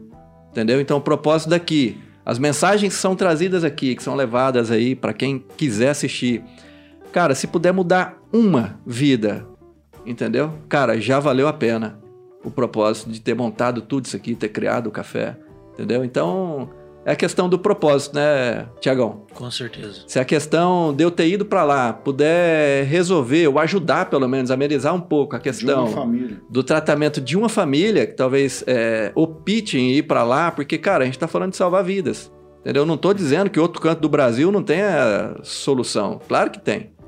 É, a vida nossa tá na mão de Deus, mas, assim, é, existe lá a questão de equipamentos, de recurso, estrutura para cuidar, entendeu? Bem mais avançados que outro lugar lá, é referência mundial, você entendeu? Então, às vezes, as famílias optam em ir aqui, mais perto, de repente, por quê? Porque é, é orientada para poder ir mais perto, né? E também tem a questão do custo.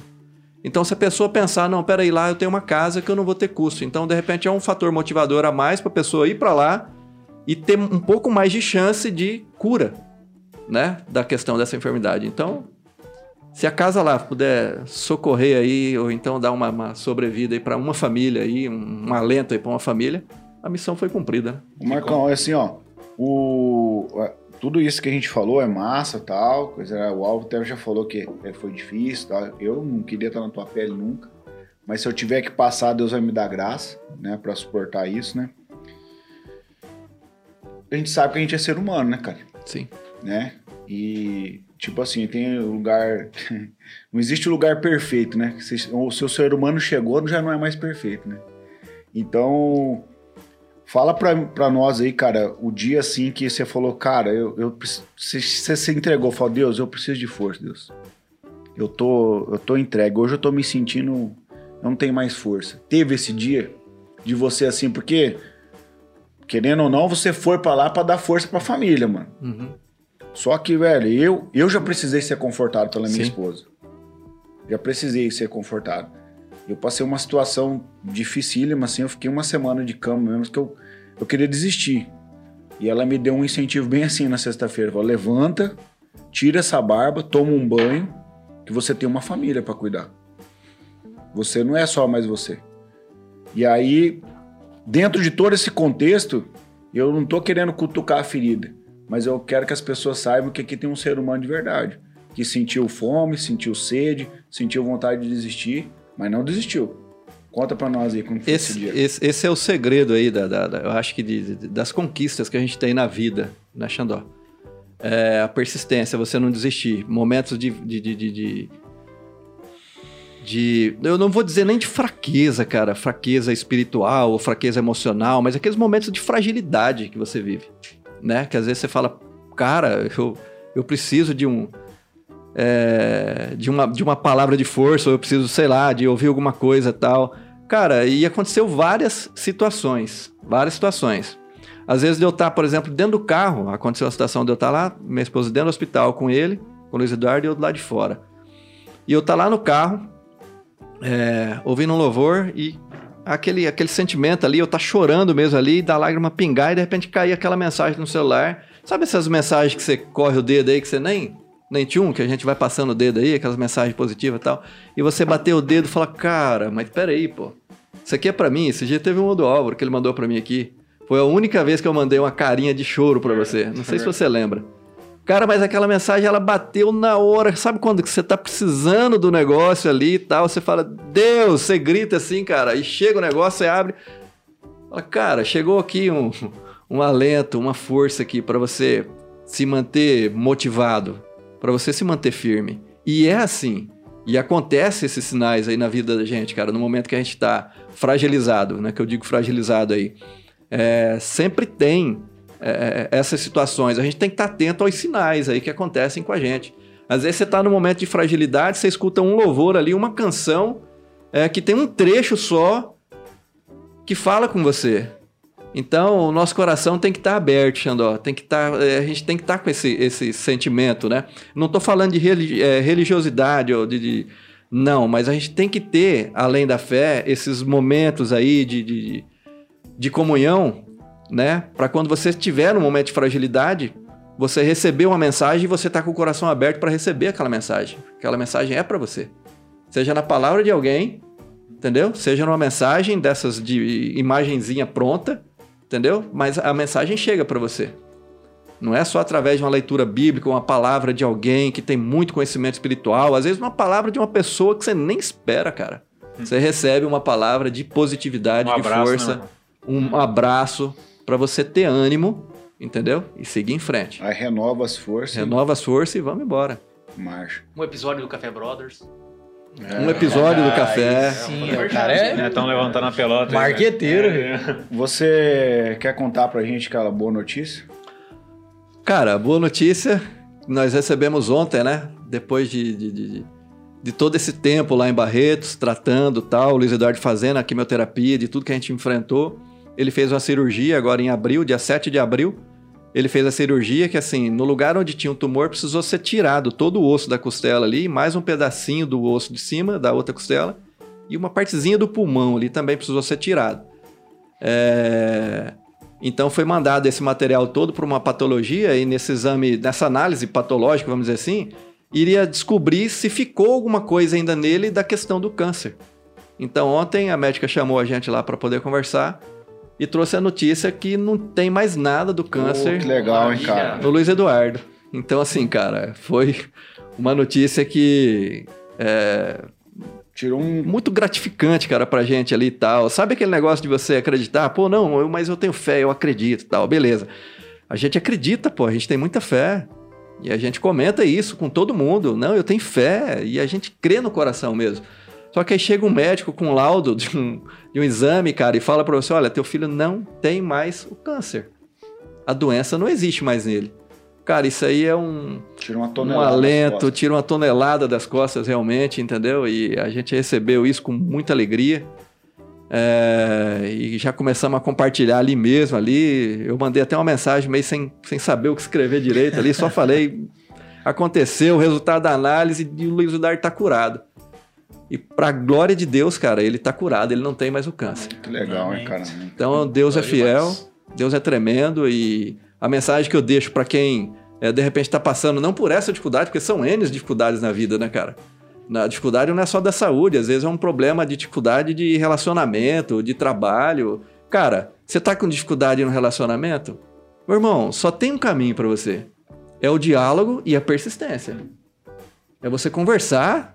Tá tendo problema com a tua mulher ou você com seu marido? Cara, alinha, conversa, pelo amor de Deus. E problema, entendeu? Com a sogra, assim, como é que faz? Problema com a sogra, você faz um churrasco, velho, e leva ela pra almoçar em casa. Fala, vem cá, minha sogra, é. eu te amo, vem comer carne assada. Pronto, resolveu o problema da sogra. Borreta, ó, Borreta, vai lá em casa comer carne assada. Problema de trabalho. Tanta gente que às vezes a gente vê, às vezes, envolvida num trabalho aí, uma vida inteira, que a pessoa não tá satisfeita com o trabalho, ela insiste em continuar, né, Neto? Cara, eu não quero desmotivar ninguém, não quero motivar ninguém, aliás, a, pedir a sair, conta, pedir tal. conta e tal. Mas você tem que ver até que ponto tá sendo interessante para você também. Cara, você tá acordando e você tá indo legal, você tá indo feliz pro seu trabalho, você tá indo... Que Arrastado. chato, né, cara? Que chato pra caramba, tô indo pro trabalho. Se você estiver falando que tá chato pra caramba, meu amigo, tenta outra coisa na vida, entendeu? Sei lá, vai, vai buscar outra coisa. Então, é, é, é, só que assim, o trabalho que eu te falei ali de não desistir, insistir com as coisas. É uma questão de saúde, meu amigo. Vamos atrás. Qual que é o, o objetivo ali? O que, que eu tenho que fazer para poder tentar amenizar ou resolver o problema? Entendeu? É um problema que tem solução? Tem solução. Então, vamos atrás dos caminhos aí para poder resolver. Entendeu? É, não desistir. É a persistência, a insistência, seguir, não desanimar, entendeu? Acontece muitas situações aí que às vezes tira a gente do objetivo, tira a gente do foco principal.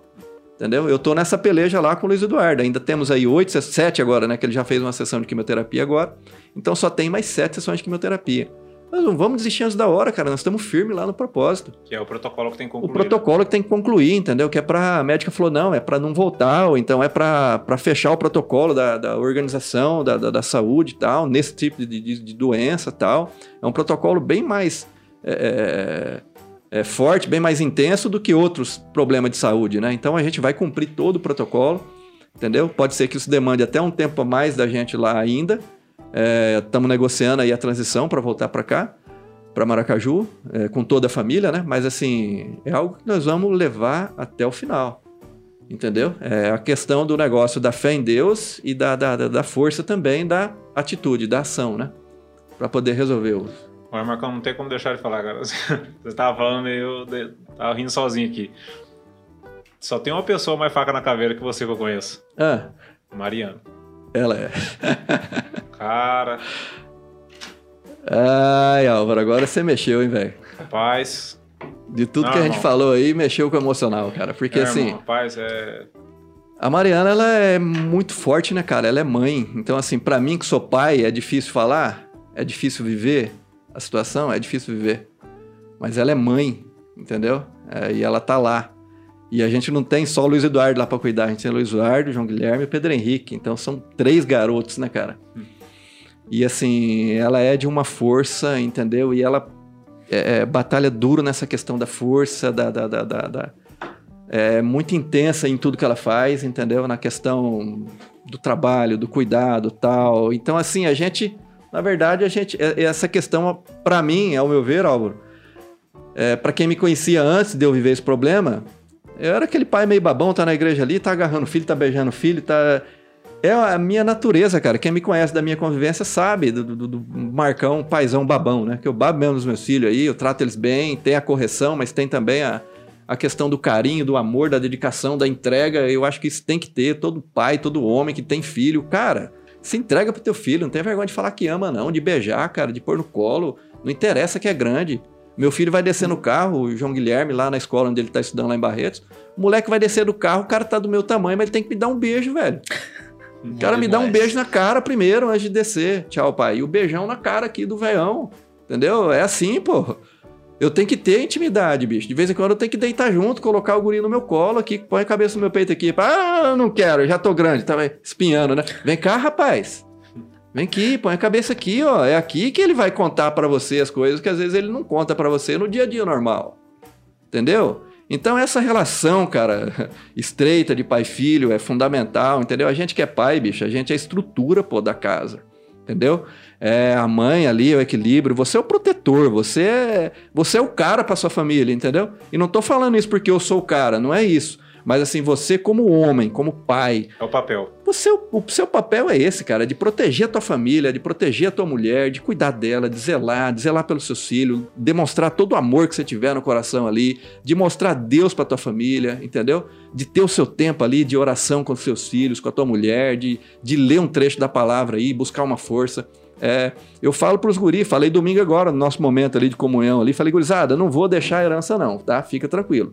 Mas se vocês tiverem o temor de Deus no coração, amar Deus, entendeu? Vocês vão seguir a vida de vocês e vocês vão construir a história de vocês. Pode ter certeza. Tem algumas coisas fundamentais na vida, cara. Entendeu? É... E, e, é... e quem tá ouvindo isso aí acha careta, esse negócio de, ah, não sei o quê, gurizão, tem que abraçar e tal. Não, acha cara... Eu vou te falar uma coisa, cara. Hoje eu não tenho mais meu pai. A maior lembrança que eu tenho do meu pai... É eu, ele me fazendo eu, ele fazendo eu beijar o rosto dele e a, a, a barba. Eu não esqueço do beijo que eu dava nele com a barba. Eu, eu nunca vou esquecer na minha vida. É a maior a, a lembrança. Quando eu penso no meu pai, na hora eu lembro do beijo que eu dava no, no rosto dele, barbudo, e ele aqui, aqui me dá um beijo. Mano, eu, a maior lembrança que eu tenho desse lance de paternidade, eu, eu, tipo, eu não conheço meu pai, não sei quem é meu pai, né? Então a referência que eu tive de pai foi meu avô, né? O ano passado eu perdi ele e tal, mas só ver a memória disso, a maior lembrança que eu tenho do meu avô, de sentimento, de relacionamento, foi quando eu tirei a barba dele. E aí ele tinha oitenta anos já, e ele já tinha perdido a força na mão, tudo, então, cara. E eu, meu avô era muito bruto, cara. Ele era muito bruto. E ele não tinha esse lance do abraço, do beijo. Eu abraçava e beijava meu avô, cara, com oitenta anos. E ele... Engraçado que eu, as outras pessoas em volta dele falavam assim... Nossa, não sei como que o pai deixa você beijar ele no rosto, porque ele, ele não, não gosta muito de abraço e beijo, né? Mas nada resiste ao amor. Nada resiste. Nada resiste ao amor. Nada, nada, nada. O teu pior inimigo, se você amar ele, ele não resiste. O cara não resiste, entendeu? Não tem, não tem remédio pra combater o ódio, a raiva, do que o amor. E o amor do, do pai expressado para um filho, ele é contagiante. Irresistível. Irresistível, hum. Essa é a palavra, irresistível. E eu aproveitei isso, com a, com a, com a, estou aproveitando com as minhas filhas. Apesar que agora eu tenho que dividir a filha mais velha, mas tudo é. bem. Mas eu aproveitei. Demorou pra ter um chorinho. Entendeu? Acho muito legal, muito bacana você ter deixado esse, esse recado, essa mensagem aí pros meus, meus brothers cafezeiros aqui que não são pai. Só não vai ser um bom pai se não quiser. Não, muito caro. Uma, Porque, uma exemplo, aula, velho. Uma aula. Os caras estão tendo aqui. É o nosso papel, né, cara? Eu vejo assim, entendeu? Nosso papel aí. Ah, mas eu não fui criado assim. Meu amigo, o tempo que seu pai foi criado é outro tempo. É diferente do teu. Não, e outra... Entendeu? Ah, o tempo que o meu avô criou meu pai... Não, cara, essa desculpa não cola, porque, bicho, você já é adulto. Você é você, entendeu? Você é adulto, tome vergonha na sua cara e tome atitude de adulto. Ah, mas meu pai não me beijava. Cara, não interessa. Vai você e faz. Vai você e faz acontecer. Demonstra amor, entendeu? Demonstra amor pelo filho. Eu não tô falando pra ser hipócrita, falso, não. Ah, vou sair abraçando, beijando. Não, cara, mas é demonstrar amor de verdade. Entendeu? É... Eu vou contar um, um, um lance aqui, né? Tipo assim, eu quando liguei pro meu pai ontem, que eu falei pra ele que o Luiz Eduardo tava curado, entendeu? Eu falei, pai, e assim, meu pai é assembleano, né? Aquidauana, né? Assembleia de Deus e tal. Ele já começou a chorar ali e tal, e eu senti que ele agradeceu a Deus ali e tal. Cara, na hora eu senti muita vontade de dar um abraço nele ali, e eu vou fazer isso agora, sábado agora. Se Deus quiser, eu vou lá pra poder dar esse abraço nele. Entendeu? Para levar a notícia pessoalmente, e eu quero ir lá ver ele em Aquidauana. Falei, vem cá, negão, que eu vim aqui te dar esse abraço, esse beijo agora aqui. Entendeu? É... E isso aí, cara, às vezes a gente vai deixando passar a batida. Aí meu pai vai fazer setenta anos, né, cara? E assim... É... Não dá pra deixar batida. Não dá, não, não dá, dá pra deixar. deixar. Não, tô, não tô falando de tempo, não, porque ele é um negão, ele vai viver até cem, mas assim... Eu não tenho por que deixar pra depois demonstrar o sentimento bom, cara. Por que que o que é bom a gente quer segurar, né? O sentimento bom a gente quer segurar. E às vezes a pessoa faz... É, aquele negócio, a pessoa faz cem coisas boas pra você, você não, não fala nada. E a pessoa faz uma coisa ruim e você quer revoltar. Pô, então assim, se eu tenho tanto sentimento bom, por que que eu não vou externar? É verdade. Né? Pelos filhos, pelos pais, pela mãe, dizer que ama. Eu falo, não tem vergonha não, te amo. É, é uma coisa assim que é... Não é pra, pra me mostrar, é, Neto, mas é um negócio assim, cara, que eu acho que essa questão do amor é um negócio que muda ambientes, entendeu? Com certeza. Às vezes tem ambiente que você frequenta, que você vê ali, que você fala, cara, tá tão facinho de arrumar isso aí, cara. Às vezes tem tanto B Ozinho acontecendo ali, tanto conflito, tanta coisa, entendeu? E você vai ver o B O tá na falta de perdão, tá na... na... Na falta de... Não só na falta de humildade, mas na falta de perdão. De chegar... Cara, magoei você, Xandó. Cara, você me perdoa, irmão. De verdade. É, entendeu? Na hora eu posso não querer muito, né? Não, vem aqui, bicho. Não tem negócio de não querer. É, não sabe aquele, aquele negócio de não tem plano B? É, é o plano A, meu irmão. É. Te pedir perdão e você me perdoar, meu plano A. É burrice. A. Não perdoar, é burrice. Não perdoar, entendeu? O cara então, que vai não pra perdoa, cima. Ele é burro.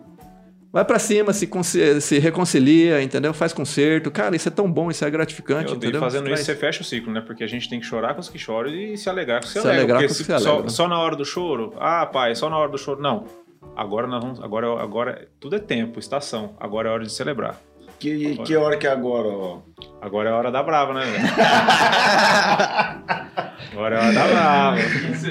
Rapaz do céu, mas... Os caras estão mais conectados que a Celérium. Eu? Você viu? Meteu o merchan agora, hein? Viu? Combinado no privado. Mais rápido e mais conectado que a Celérium. Aí sim. Fala aí. Vai falar, Netão? Não, o okay. quê? Na pergunta, ué? Não, não, não, você falou, você falou, você falou. Não, olha, não, é ah, porque o Neto, ele, nós estamos quase para tipo, fazer a pergunta final e ele fala assim, eu quero fazer uma pergunta. Quem, que, vai, assim, lembrar. Quem é que vai proibir a ele? Pergunta final dele? Ele, não, eu, é eu gosto de ouvir, porque o Netão, as perguntas dele é uma ferrão... Não, ele nem é uma prova, fosse, né, velho? Não, é, é, você teve sorte. Yeah, ele, fez, ele, foi, ele tá calmo hoje. Ele porque foi, o dia que ele tá nervoso, ele rapaz. Ele vai treinar depois, ele vai treinar depois. Não, por isso que ele, ele tá assim. Ele faz ah, o, é. o Genkidama, né? Ele pega todas as energias. Na hora que tá desse tamanho, ele pega e larga no, no caboclo. Marcão, pô, top de linha, cara. Massa, o negócio hoje que foi gold. Hum. Foi gold, cara. Falei pra você. Caraca, bicho, tá longe desse negócio, eu... tá. Fluiu muito mais do que eu imaginei. Xandó hoje fez um quebra-gelo aqui que eu nunca tinha visto na minha vida. Pois o Tiago com certeza vai fazer os cortes lá, você tá enroscado. E, irmão, é o seguinte, cara. A nossa última e às vezes mais esperada pergunta, pelo menos por nós, que a gente gosta de ter essa conclusão do feedback pra nós aqui, né? Pra nós, às vezes as pessoas também em casa gostam. Acho que gostam, porque estão até fazendo igual. Tem podcast que estão fazendo igual.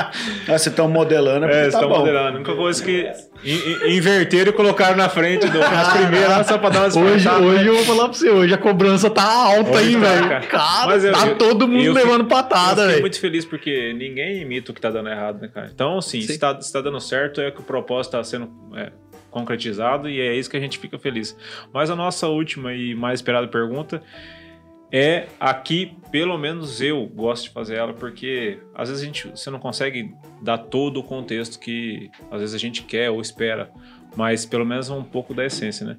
E essa última pergunta é, no final de tudo, quem é Marco Saran? Você vai ter que dar um jeito de desenrolar essa pipa não, aí. Cara, né? Isso aí é bem, bem tranquilo. Definido? Bem definido. Marco Saran é um Um homem, pai amoroso, é, marido dedicado, um profissional que busca sempre é, alcançar o melhor, mas acima de tudo, um homem temente a Deus, um homem de fé, é, com coração humilde. E, assim, com muita vontade de, de, de, de, de ver é, o prosperar dos que, dos que estão comigo, dos que caminham comigo. E, e grato, cara. Eu sou um cara muito grato, assim. Meu coração é bem, bem grato por tudo quanto Deus tem feito na minha vida, por tudo que Deus... Às vezes a pessoa fala, pô, mas você, você é grato até por uma situação de doença. Eu sou grato pela questão seguinte, por exemplo... É... Quando eu descobri o câncer do meu filho, eu descobri rápido. Então, para mim, eu já vi um milagre. Deus já permitiu que eu descobrisse de uma forma meio rápida. É... Quando eu consegui levar ele para dentro do melhor hospital de referência no país, para mim já foi outro milagre. Quando no primeiro exame de cintilografia dele, que não deu nada em outro osso do corpo, que era só naquele local, para mim já foi outro milagre. A cirurgia ter sido um sucesso, Xandó, já foi outro milagre. Então, eu sou um cara assim, coração bem grato, um homem bem... Bem agradecido a Deus por tudo que ele tem feito e por tudo que ele ainda vai fazer. É, é, sempre coloco é, em casa, né, essa questão aí da, da confiança plena que a gente tem que ter em Deus. É, acima de tudo, acima de qualquer coisa, não é a minha força, não é o meu querer de estar na... na, na...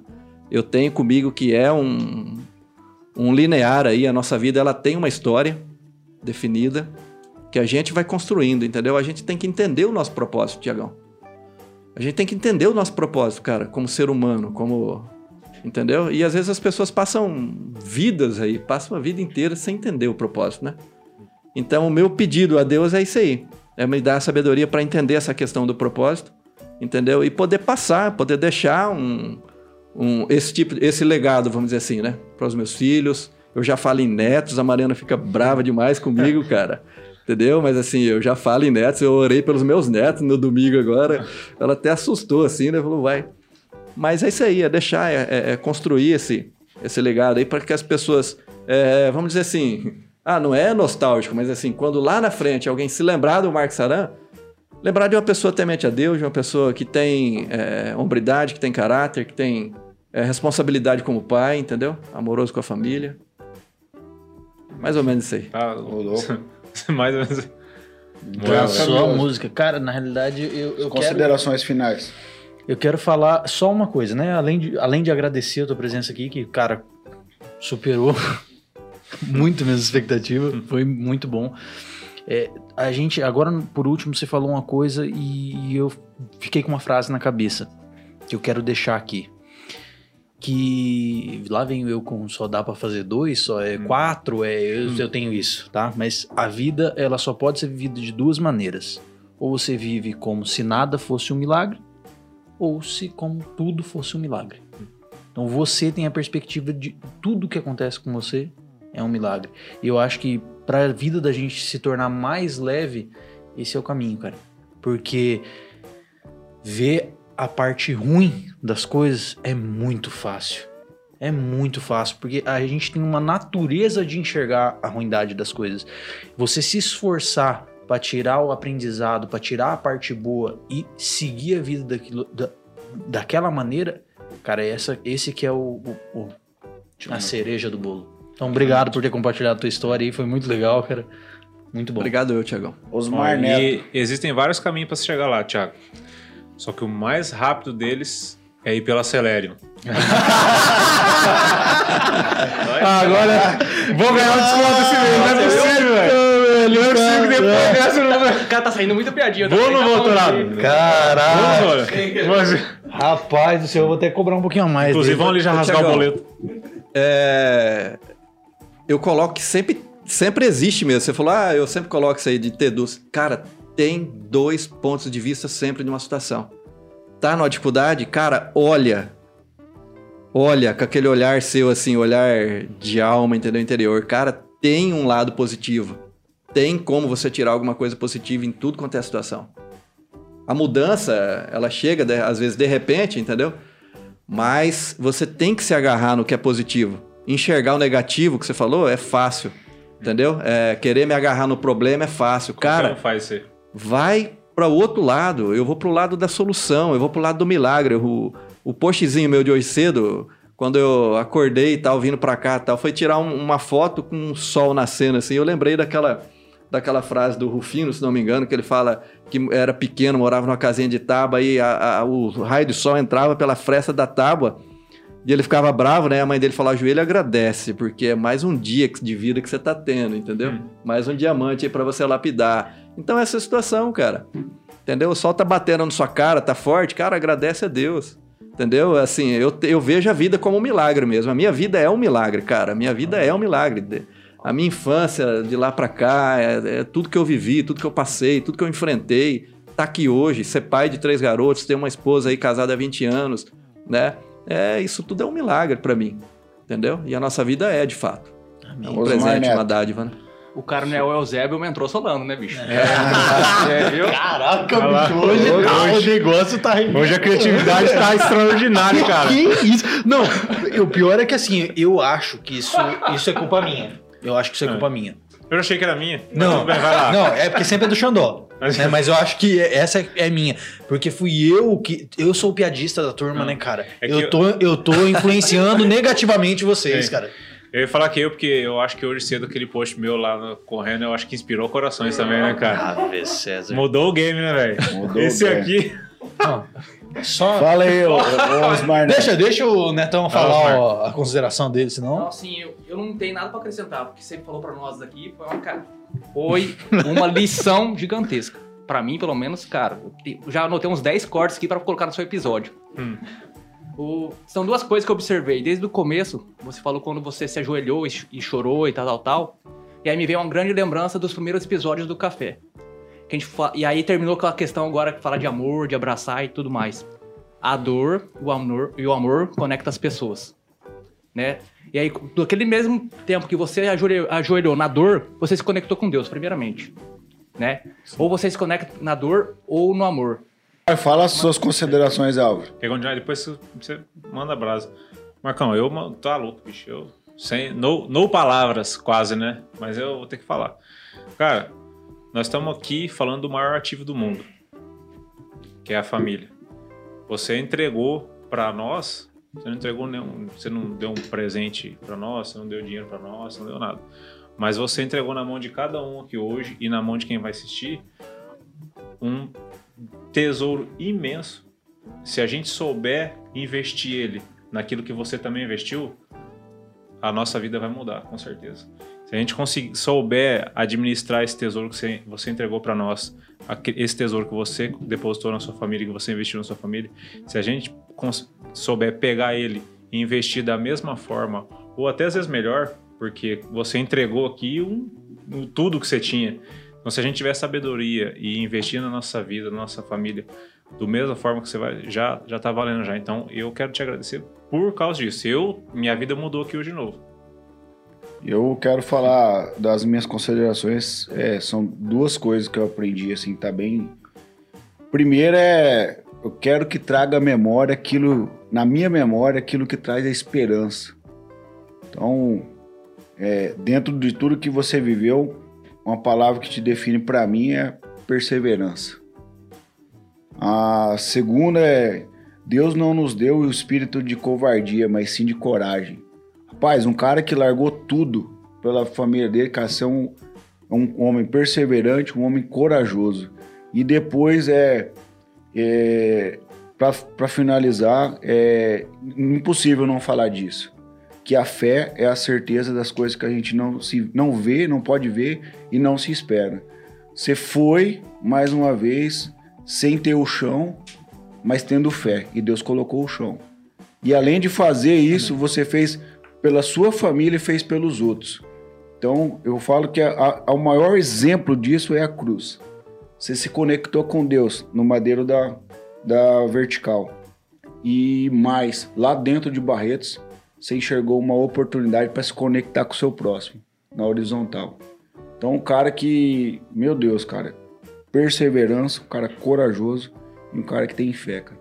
Parabéns por ser quem você é. Obrigado, nunca, nunca deixe de ser quem você é, não perca a sua essência. Você inspira pessoas que fingem não te ver. E as pessoas que te veem vão criar coragem para fazer aquilo que elas não têm coragem, através daquilo que você viveu. Cara, muito obrigado. Eu tô saindo aqui com um monte de chave, um monte de código hum. para mim. Tô me, reinve... tô me revendo como pai, algumas coisas que eu preciso aprender, priorizar. E, cara, parabéns por ser quem você é. Obrigado, meu irmão. Top, Top demais. Obrigado, Xandão. Curtiu o episódio? Cara... É. Tava top. Nervoso agora? Não, não, não, a gente nada, fica meio né? nervoso por causa das não câmeras, né? O movimento aí, não sabe o que vai acontecer. Do Xandó, não teve o que fazer. Cara, aquele quebra-gelo foi top, hein? Eu, tenho, eu tenho uma pergunta. Ó, o quebra-gelo. Ele olhou bem pra mim. Não, não, não, pelo menos hoje ele não tá se justificando, não, né? Ó, se eu tiver pelo menos a oportunidade, cara, eu quero que você fique ao meu lado, velho. Quero ter você por perto. Aí. Tamo junto, aí. Netão. Tudo que eu puder ajudar ou ser ajudado, eu quero que você esteja por perto. Cara, caramba, tamo junto. Aí sim. Isso quer saber pedir, hein? Oh, tamo junto. Eu gosto de... Não tem como atender, né, o Netão? Ó, eu vou ó, falar ó, um negócio. Ó, eu, eu, sou, eu sou aquele... Eu gosto de abraçar de frente, viu, Netão? O é, Tiagão já viu, eu abraço mesmo, velho. Eu não tenho esse negócio de abraçar então, de ladinho. Ó o Tiagão, então. É, cara, eu acho que a gente Thiagão tem esse negócio. Eu abraço de abraçar mesmo. Mas você não cara? Tem polo, não, né? Não, não. não, não. Você... É. Nós estamos juntos. É. E pra vocês que estão assistindo, aprende a pedir. Aprende a pedir. Eu vou te falar. Pedir e não recebeis porque não sabe pedir. Pedires mal. Aqui, essa agora, você soube, agora os caras só pedir pra você agora, velho. Tamo junto, Neto. Tamo junto. Isso aí. Obrigado. Eu que Marcão, agradeço, quem cara. Quiser te encontrar nas redes sociais, como é que faz aí? Marco Saran, no Instagram, é, Instagram. Face, Facebook, da, no Instagram também da Gold, Gold Cereais. Tamo lá, apresentando aí o Radar Gold, criado pelo pelo Léo, cara incrível também, cara, um cara muito bacana, é, trazendo as notícias do agro aí todos os dias, tal, Radar Gold, na Gold Cereais. E essa semana eu tô aqui na, na Gold, vou estar junto com o Álvaro lá no escritório, e mais uma parte da semana que vem ali, no começo da semana que vem até meados da semana que vem, aí eu volto para Barretos, para poder cuidar mais um pouco lá da minha gurizada. O Luiz Eduardo vai chegar uma, uma nova sessão de quimioterapia, né? E eu quero estar junto dele lá para poder acompanhar. Maravilha. Inclui isso aí. Galera, se inscreve no nosso canal no YouTube. Não, se você gostou desse vídeo, e gosta, tem gostado de vários, se você está assistindo mais um, todos estão sendo muito bons, graças a Deus. Eu também acredito que a gente ouve bastante feedback. Se você gostou, compartilhe com seus amigos, pessoas que você ama, pessoas que você pode, tem, pode não, tem certeza que vai mudar a história delas, e você vai acabar ajudando o nosso canal aqui também a trazer mais pessoas, sempre pessoas, poxa vida, cada, cada um tá cada vez um melhor, um, um com a história diferente, melhor assim, no sentido de da gente melhorar, né, cara? Então compartilha, curte, segue a gente no YouTube lá, se inscreve no canal, mete ficha no sininho, né, Thiago? No like, e tamo junto, gente. Só uma dicasinha. Vai pra faculdade, pegou o ônibus, tá fazendo cardio na esteira. Só lembrei disso porque a Aline falou Sim. hoje que ela tava fazendo cardio na academia. Tinha uma mulher do lado dela assistindo o Café Brothers fazendo cardio na esteira. Spotify, bom demais, Deezer, cara. Todas as plataformas. TikTok. O que, que o nosso amigo ah, merece? É, é, é. Uma salva de palmas. É, é louco, obrigado. Valeu, galera. Tamo finalizando. Valeu, é nóis. É isso aí, agora é hora da...